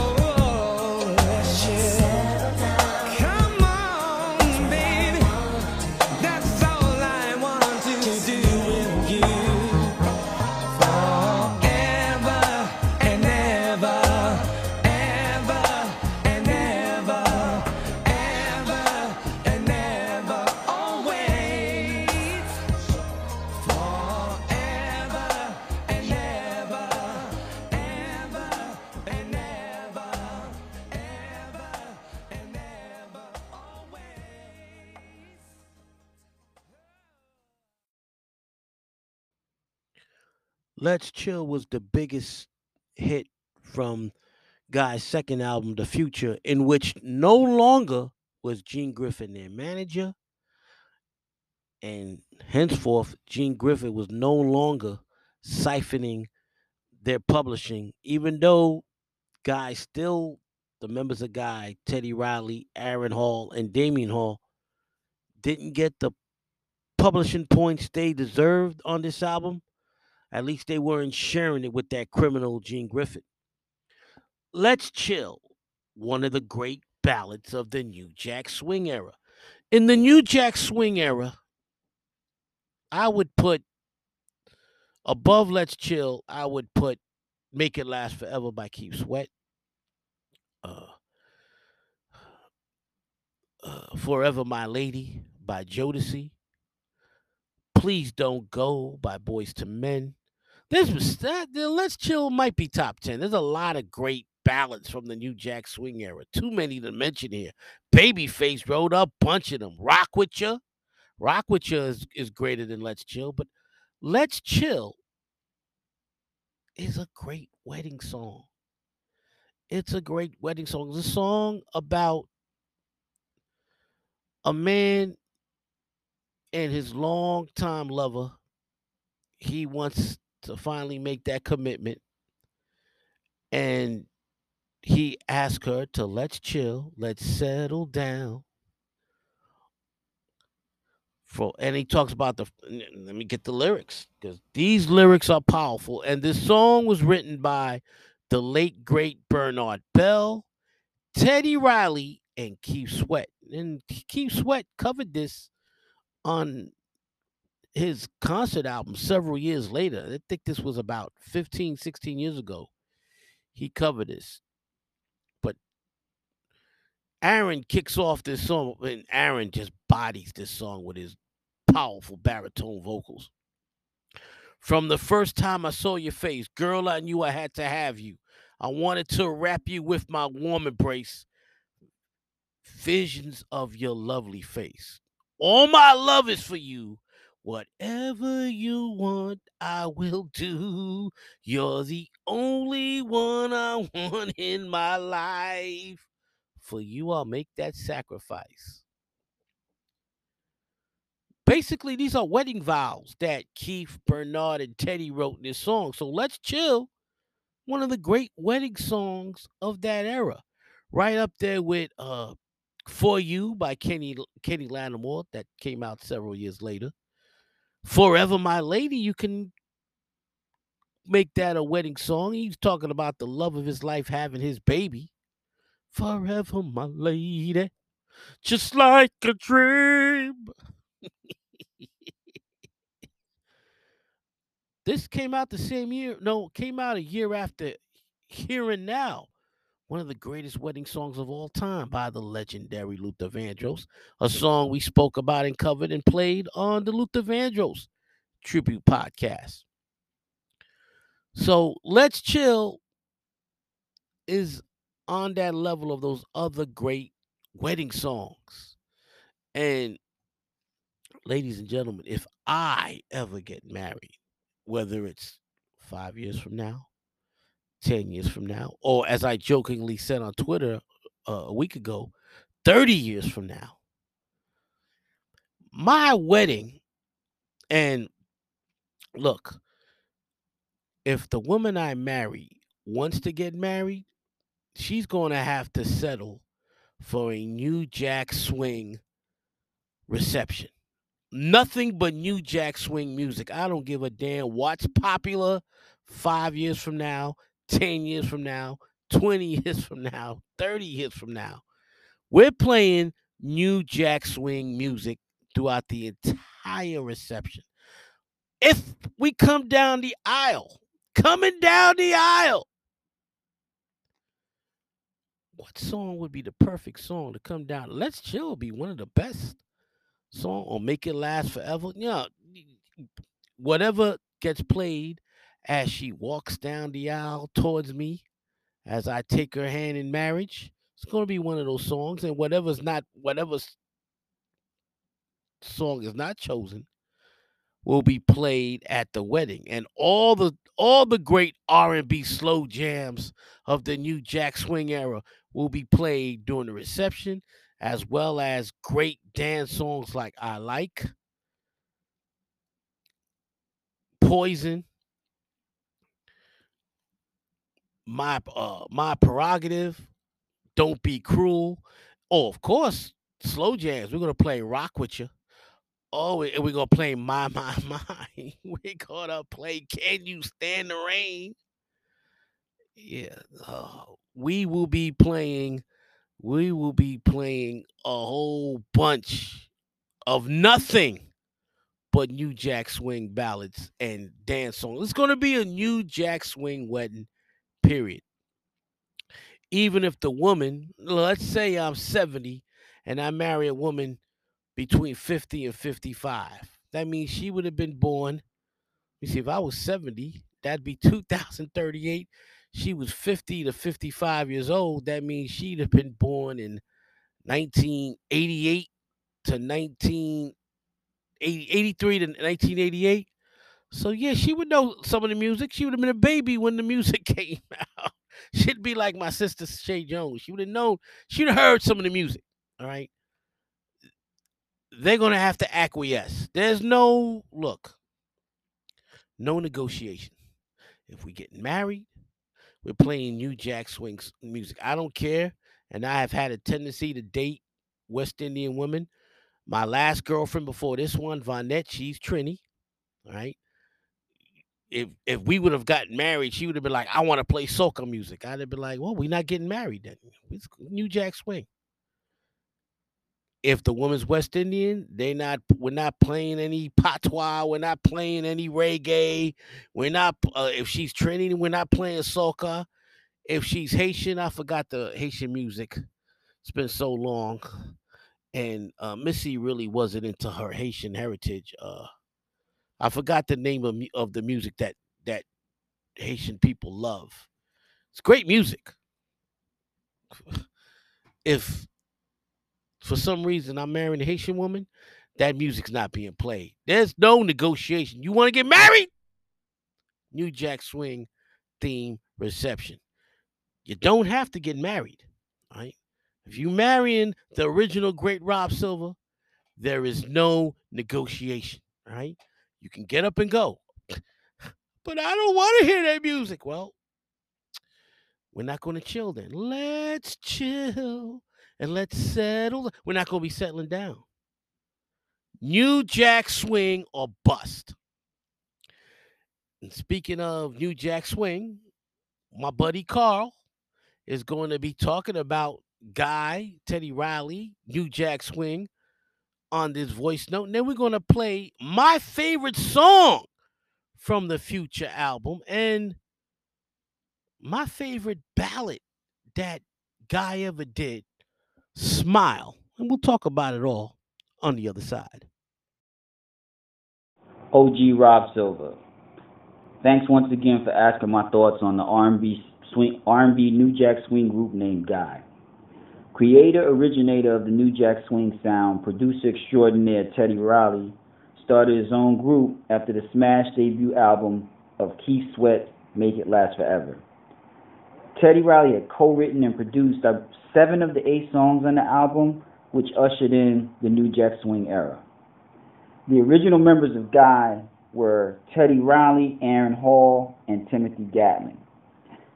Teddy and Timothy were on my radar prior, uh, from about 85, since I heard a song they made that used to play on the radio, and I and also had the 12 inch named Singing Hey Yeah. Uh, Timothy and Teddy were part of a group named Kids at Work, and they featured a singer named Lavaba that uh, had a high falsetto type voice. Uh, this ended up being a stark difference from the lead singer and guy, Aaron Hall, who sounded like he came straight from the church choir with his vocals reminiscent of the great Charlie Wilson of the Gap Band. Rob should be able to speak, you know, to this part here because I believe that Timothy Gatling may have left the group prior to the album even being released, even though he was displayed on the album cover and he had writer credits. He was replaced by Aaron Hall's brother, Damion Crazy Legs Hall, um, and I believe Guy's debut album was released a week or two before New Edition's Heartbreak and Bobby Brown's Don't Be Cruel. I don't think the album was doing much chart wise initially, but caught fire in the summer of '88 because I started to hear Groove Me everywhere, and it was boosted by the fly ass video showcasing Aaron's lead vocals, Teddy on keyboards, and Crazy Legs doing his thing, dancing his crazy legs off. Uh, I had the album. Um, I hadn't listened to it in its entirely entirety, but when I finally did, and I got a chance to listen to it, I was blown away by all the funky, danceable cuts on on the album. It was only about ten songs, but I really enjoyed the slow jams, which what I enjoyed were "Piece of My Love" and "Goodbye Love," which showcased Aaron Hall's powerful vocals. I felt like Aaron's voice and Teddy music, Teddy's music were a stellar combination. You know, I'll let Rob speak to, you know, why the group may have broken up and why they didn't get along and things like that. But I do have a question, like, about Gene Griffin. Was, was Gene Griffin like the gangster dude that funded the operation and got producer writer credits? Because as Tom proved, Teddy Riley was an innovator bar none and created a sound that would rule the airways. You know, he would even have the great Michael Jackson seeking out his production and writing talent to cross back over to black audiences with Dangerous. I feel like Guy is one of those groups that gave us so much in a short time. They were trendsetters, in my opinion, that still had so much more to give us all, but I do appreciate what they did give us. Thanks, OG. Peace.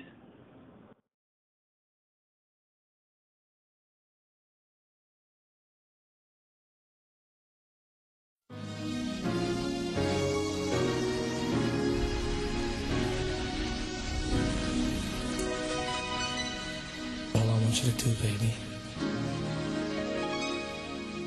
is lay back and relax a while.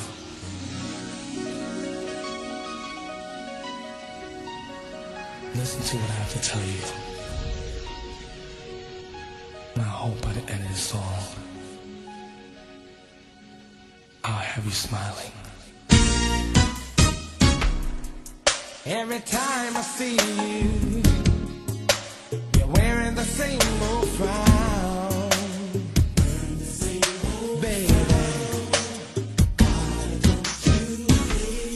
lift up your pretty head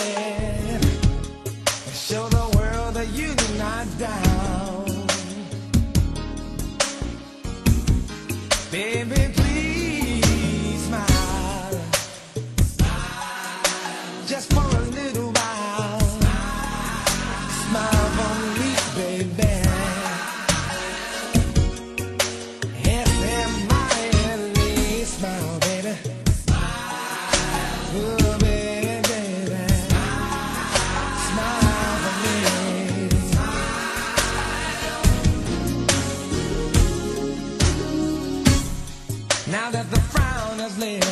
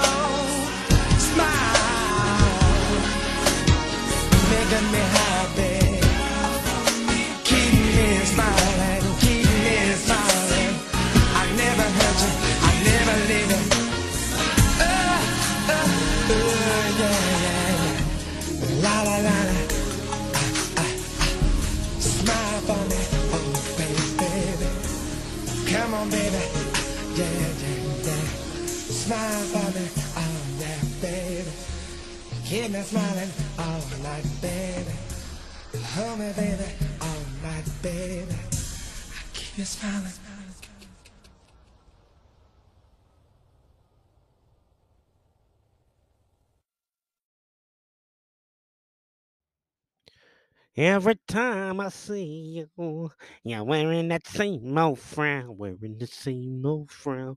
Shout out to uh my brother Carl, another great voice note. Yeah, I answered several of those questions you asked on a voice note early in the podcast. Gene Griffin was the original Big Red. He was a fucking criminal, robbing these guys of their publishing, and he was just eh, Timothy Gatling left the group because he saw he foresaw what was going to happen with this idiot. They wound up guy wound up firing him from the jump street. What should have been done, Carl, was they should have went to Andre Harrell and have had him intervene on their behalf and get rid of Gene Griffin because Gene Griffin was a detriment to that threesome. Timothy Gatling, Aaron Hall, and Teddy Riley should have been guy from Jump Street, and they should have went on to have a lengthy, legendary career. Unfortunately, events occurred. Now, in that same TV One Uncensored interview slash documentary I was talking about, Teddy Riley said that Guy broke up because he had to leave the group because he was mourning his best friend Anthony G getting murdered. Well, Anthony G was murdered July of 1989. It was a beef between Guy's camp and New Edition's camp, and it wound up with Anthony G getting murdered and uh what was it? Uh he was they, he wasn't the road manager, but it was a it was a uh a guy that held a manager type position with New Edition that murdered Anthony G and think he served 10 to 15 years in prison before he was released. But the timeline doesn't doesn't fit, uh Teddy. You said that you decided to quit the group then. That was July of 89. The future came out in November of 90. You were recording throughout 1990 with Aaron and Damion. And you guys recorded a song for the New Jack Swing, I mean New Jack City soundtrack, which came out March, April of 1991. So, and then um think you guys had a song on another soundtrack. I forgot the name of the movie in 1992. So I don't I don't uh you were still recording with Guy as of as of 1991. The murder happened in July of 1989. So uh Teddy maybe you you're the same age as me we're both 54 maybe you are having early signs of dementia. Smile. Personal story about smile. Love this fucking song. Spring semester 1991 february of 91 and i'm playing the song all the time because in my english class I'm going to John Jay College at the time. In my English class, there's this red bone, pretty, beautiful black girl. I mean, I think at this at this point in time, I'm 22, going on 22, 23. This young lady was 19. Her name was Cynthia. And Cynthia had the most beautiful smile, but she never smiled. Every time she came to class, she was angry. She had a look of anger in her face. So one day, and I'm shy. I'm shy. If anybody knows me, I'm shy. I don't like making the first move on a pretty woman. Either they make the first move or I, I have to find a way to break the ice. So one day, we're getting our papers back, and she's got this frown on her face. And I go up to her and I say, uh, Cynthia, what happened? When- Did did did, did uh Professor so and so give you a bad bad grade? She was like, I got a B plus. I said, Oh, okay, well, you know, that's the that's the same grade I got. It's decent. She was like, I know. And then I was like, Can I ask you a question? No problem. Go ahead. And she was oh, she it's like she was not only was she frowning or angry all the time, there was no there wasn't any uh oomph to her speaking. I was like, you know, uh why don't you smile? Every time I see you, you're frowning. I'm not trying to get in your personal business, Cynthia, but every time I see you, you're frowning. And she was like, Well, life sucks. And she walked away. But that broke the ice because the next time I came to class, she sat next to me. And then we started talking for the rest of the semester. We would talk and we would talk on the phone. And she told me she was living with her boyfriend, who was Jamaican. Her Jamaican boyfriend, who was constantly cheating on her and constantly taking her money and would be in between jobs three to four months. She was supporting this fucking bum. And that's why she was looking the way she did. I say, Cynthia, you're 19 years old. First of all, you're living with a dude. You don't have kids. She she didn't have children. No.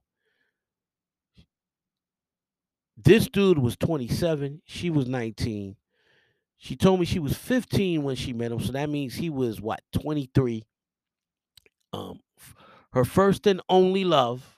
He she had never slept with anybody else before or since. She felt obligated to make it work. And I'm like, damn. But I did get her to smile many a time the rest of the semester. And every time she smiled, I was like, see, lift up your pretty hand.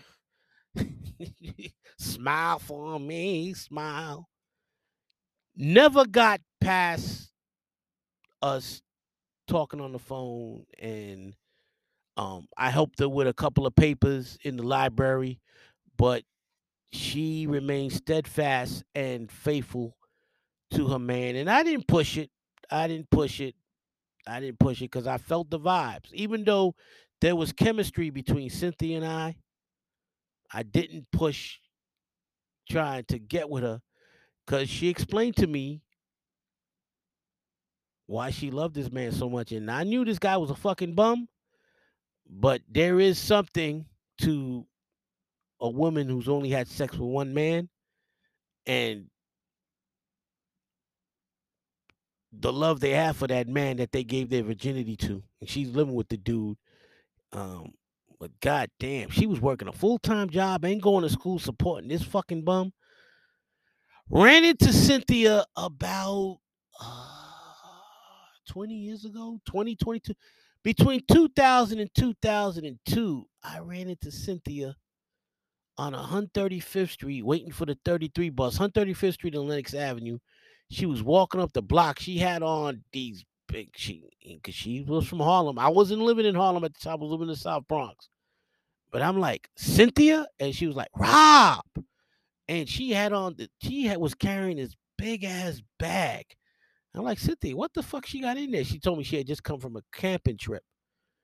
And I helped her walk it to her apartment. And then when we got to the apartment, she was like, "Well, this is this is as far as you can go." And I was like, "Oh, okay." I saw the wedding ring on her hand. I was like, "Uh, so you still with homeboy?" And she's like, she nodded her hand. She nodded her head, and I was like, "Oh, how many kids y'all have?" Four. I said, "All right." And I didn't press after that. I didn't ask if he got his act together the whole nine. I hope he did, because they were living in a nice brownstone. But it was it was uh, it was great to see her. She had an age too. Uh, in 1991, she was 19. So between 2000 and 2002, she would have been 28 to 30 years old, and she still looked like that 19 year old girl that I first met with the pretty smile, pretty red bone face, and of course, the figure that I always like. All right, on to the next song. And Carl, Carl, Carl brought this up, so this is perfect. He talked about the Charlie Wilson influence on Aaron Hall's voice. Well, here we have Guy with Aaron Hall on the lead vocals singing a a Gap Band cover, "Yearning for Your Love."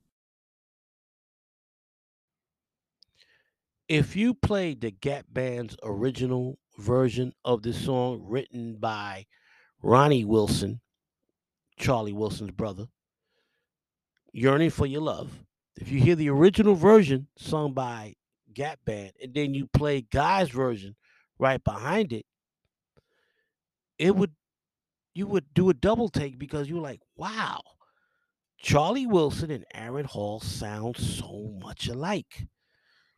This song defines the biggest influence in Aaron Hall's singing voice, and that was the legendary Uncle Charlie Wilson. Now, I saw Uncle Charlie open up for New Edition back in April, April Fool's Day, the last concert I took my ex to.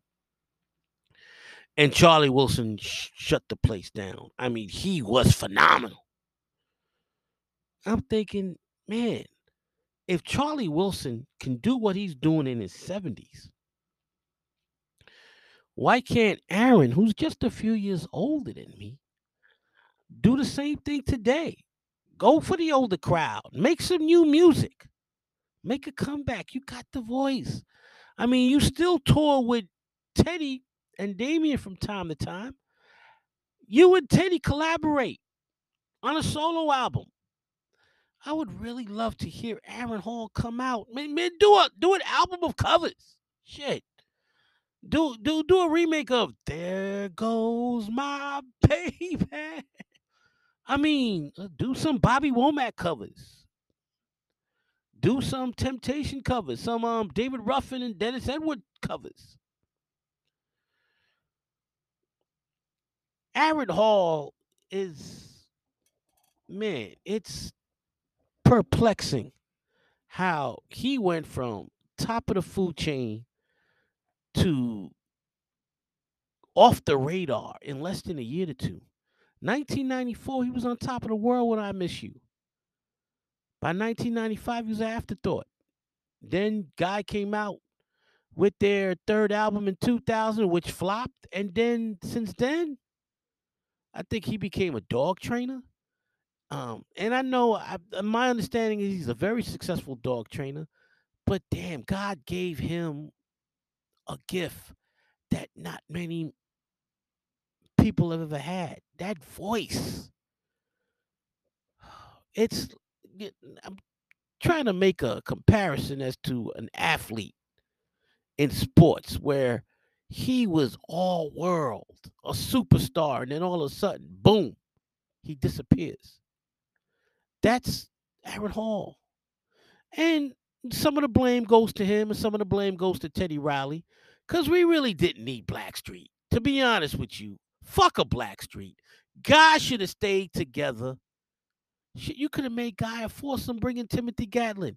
You didn't need Blackstreet. Yeah, Blackstreet has some good music, but Blackstreet not a pimple on Guy's ass. Nobody that ever sang for Blackstreet, even Dave Hollister, was a, as great a vocal talent as Aaron Hall. Aaron Hall had it all. You heard my sister Shay speak earlier on the on the podcast in her voice note. Aaron Hall had the look. He had the gift of the voice. He had the natural charisma. He should have been what R. Kelly became. R. Kelly stole his style. And next you know, Aaron Hall was gone. Because one thing the music industry doesn't like is guys that look like each other. But usually it's the copycat that gets pushed to the side. But no, the copycat was the the copycat pedophile was became food, top of the food chain, and Aaron Hall disappeared, except for a few guest appearances and that horrid guy album. He disappeared. You hear him damn near do a perfect Charlie Wilson impersonation on Yearning for Your Love. You hear the vocal prowess, the vocal talent this man has, and I shake my head. I mean, it's criminal that he didn't become on that Teddy Pendergrass level of sex appeal soul star or that Marvin Gaye level because Aaron Hall had it all. And he was a decent songwriter. Paired with a Teddy Riley, he made great music. They wrote together. He could have Timothy Gatling write for him. It's just criminal that the God, Aaron Hall, did not accomplish what he should have accomplished. As my father used to always say, the thing that he hated the most was to see someone with all the talent in the world waste that talent, wasted potential. And that is what defines that's what defines Aaron Hall. A great, great, great talent whose career and talent went unfulfilled. Okay, next song is Teddy singing I Want to Get With You, and then we'll talk about it on the other side. Yo, drop it. I wanna get with you.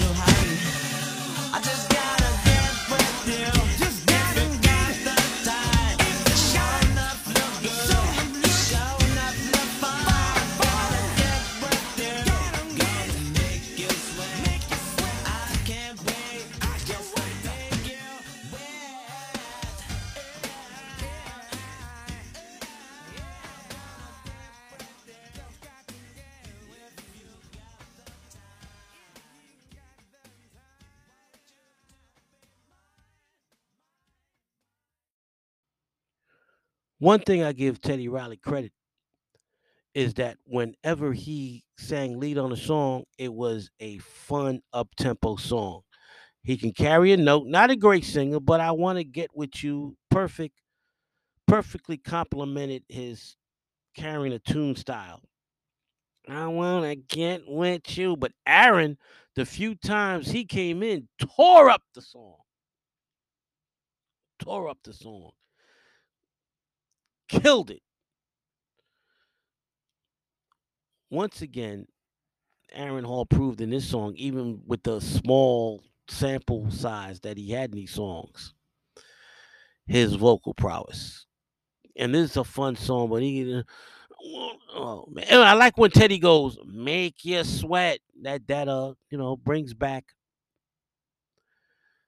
Keith Sweat, his original collaborator that helped start this new Jack Swing era. I've said it over and over again that my greatest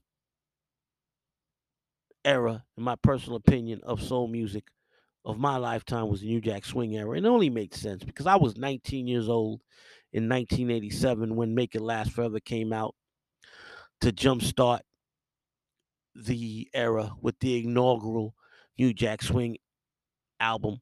And then, of course, in 1988, it exploded with albums by, in a two week period, Guy, Bobby Brown, and New Edition. 1989, you saw Babyface with his Tender Lover, New Jack Swing album. And the hits kept coming and coming. You had Michael Jackson's Dangerous. You had Mary J. Blige's uh, What's the 4 1. Jodeci's Forever My Lady. Tevin Campbell with great, great, great uh, R&B New Jack Swing era albums, cup, uh, capped off by his 1993 New Jack Swing classic album, Can We Talk? So many, oh, TLCs, on the cool tip. All these great New Jack Swing, SWV, it's about time. And we've covered up uh, so far on the Legends of Sports and Music. I have done a thorough historical overview of the New Jack Swing era. Look at the archives so far. We've got Guy that we covered today. Keith Sweat from Make It Last Forever, part one, to part two, last week's episode that covered his years from 1990 to 1996. New Edition Heartbreak album. Jodeci.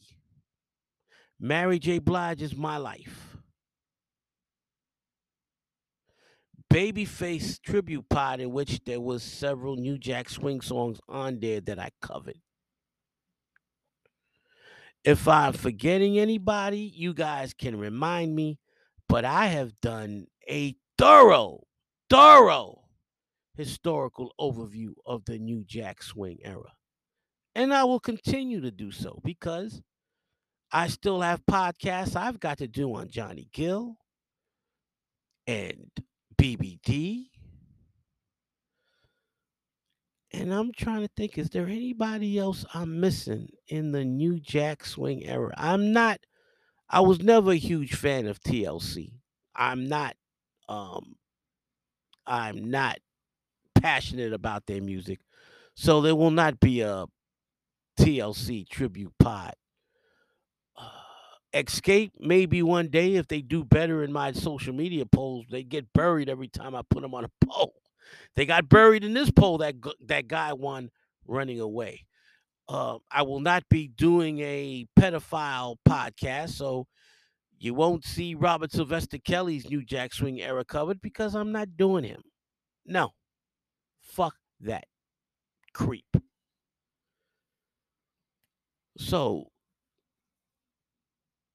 I'm trying to think, man. This this oh yeah, Bobby Brown, BBD, Johnny Gill will definitely be covered.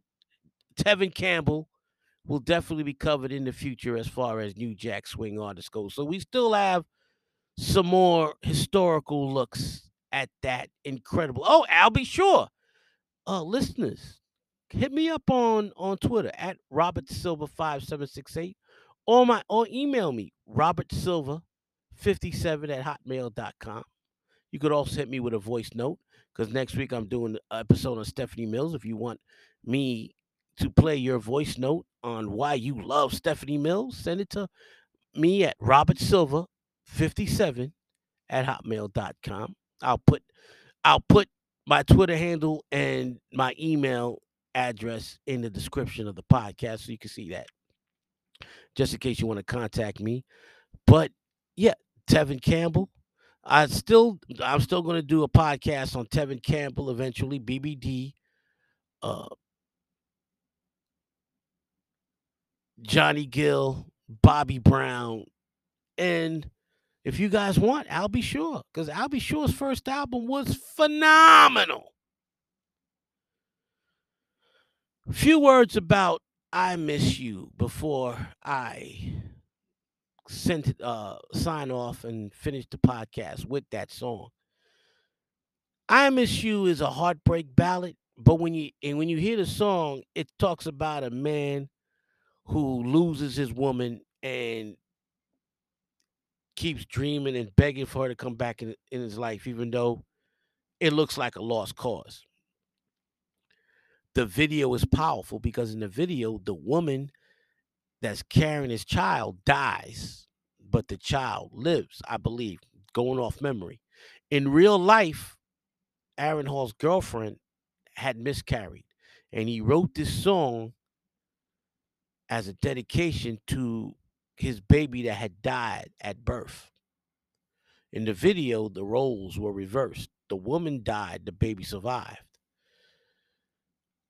Powerful song, and it relates to me because when my first love, Tracy, in the summer of 94, was about to get married, she sent me a package.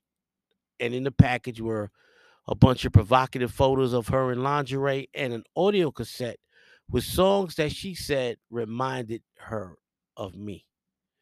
And I Miss You hit home because it was one of the songs because I was missing her and I saw in turn she was missing me. And that song hit the nail on every head. I mean, we used to talk and laugh all night long. How many times Tracy and I would talk after midnight? Because back then, in the early 90s, after midnight was the lowest long distance rates, uh, phone call rates that you could use. So we would talk between midnight and two in the morning, because that's when that's when the rates were the lowest, middle of the night. There, ladies, ladies and gentlemen, there were no cell phones back then where you had unlimited or cable packages where you had unlimited unlimited long distance. No, you talked a while on long distance, five ten minutes. That shit hit hit your pockets hard when that phone bill came in the mail. Right.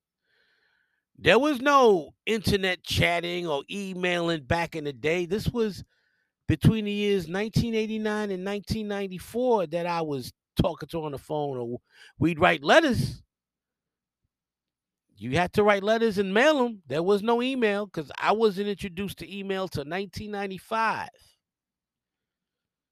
So, uh, I miss you always holds a special sentiment in my heart because that song came out during a time when I was going through what the song was going through, and the lady that I was going through with also was looking at the song the same way because she sent me a tape, and as she said, the tape was songs that reminded her of me. Ladies and gentlemen, once again, it was a blast doing this tribute. Another great artist, another great legendary group put to bed, put in the archives. The legendary group of Guy, the great founder of the New Jack Swing era, a man who I believe belongs in the Rock and Roll Hall of Fame because he created his own genre and he wrote and produced for some of the greatest artists that ever lived. Plus, he led two great groups, Guy and Blackstreet, right? As well as he's written for so many iconic artists, and he created New Jack Swing. He belongs in the Hall of Fame just on the fact that he created New Jack Swing before you take into account the number of hits he wrote and produced. And Aaron Hall, one of the great lead singers of any group of his era. And when it comes to the New Jack Swing era, in my opinion, only K-Ci Hailey compares to him. And yeah, Gerald Levert too, because he was part of the group Levert, right? That's my holy trinity of New Jack Swing soul singers. And then my my Mount Rushmore is Johnny. Well, I, was, I mentioned that. My Mount Rushmore is Johnny Gill, Gerald Levert, K-Ci Hailey, and Aaron Hall. My Mount Rushmore of New Jack Swing vocalists. Ladies and gentlemen, let me know what you thought of the podcast. Next week, we will be taking a look at the legendary Stephanie Mills. My second crush that I saw on television. My first crush with Chaka Khan. And eventually I got to do a Chaka Khan podcast because she's the reason why I love short, brown skinned women that are thick with great legs and a smile to die for. Blame it on Chaka. Ladies and gentlemen, until next time, be blessed and be a blessing.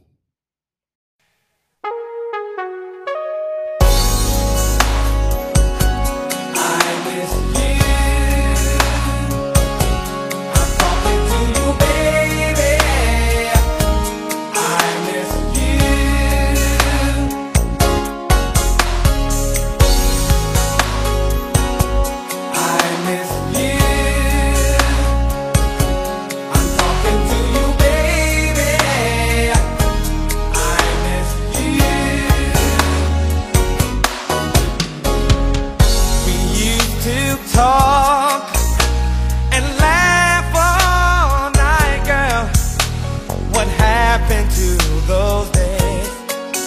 Did they all just fade away? Holding you in my arms Made me feel so happy Then you said you had to go What's wrong? Baby, I need to know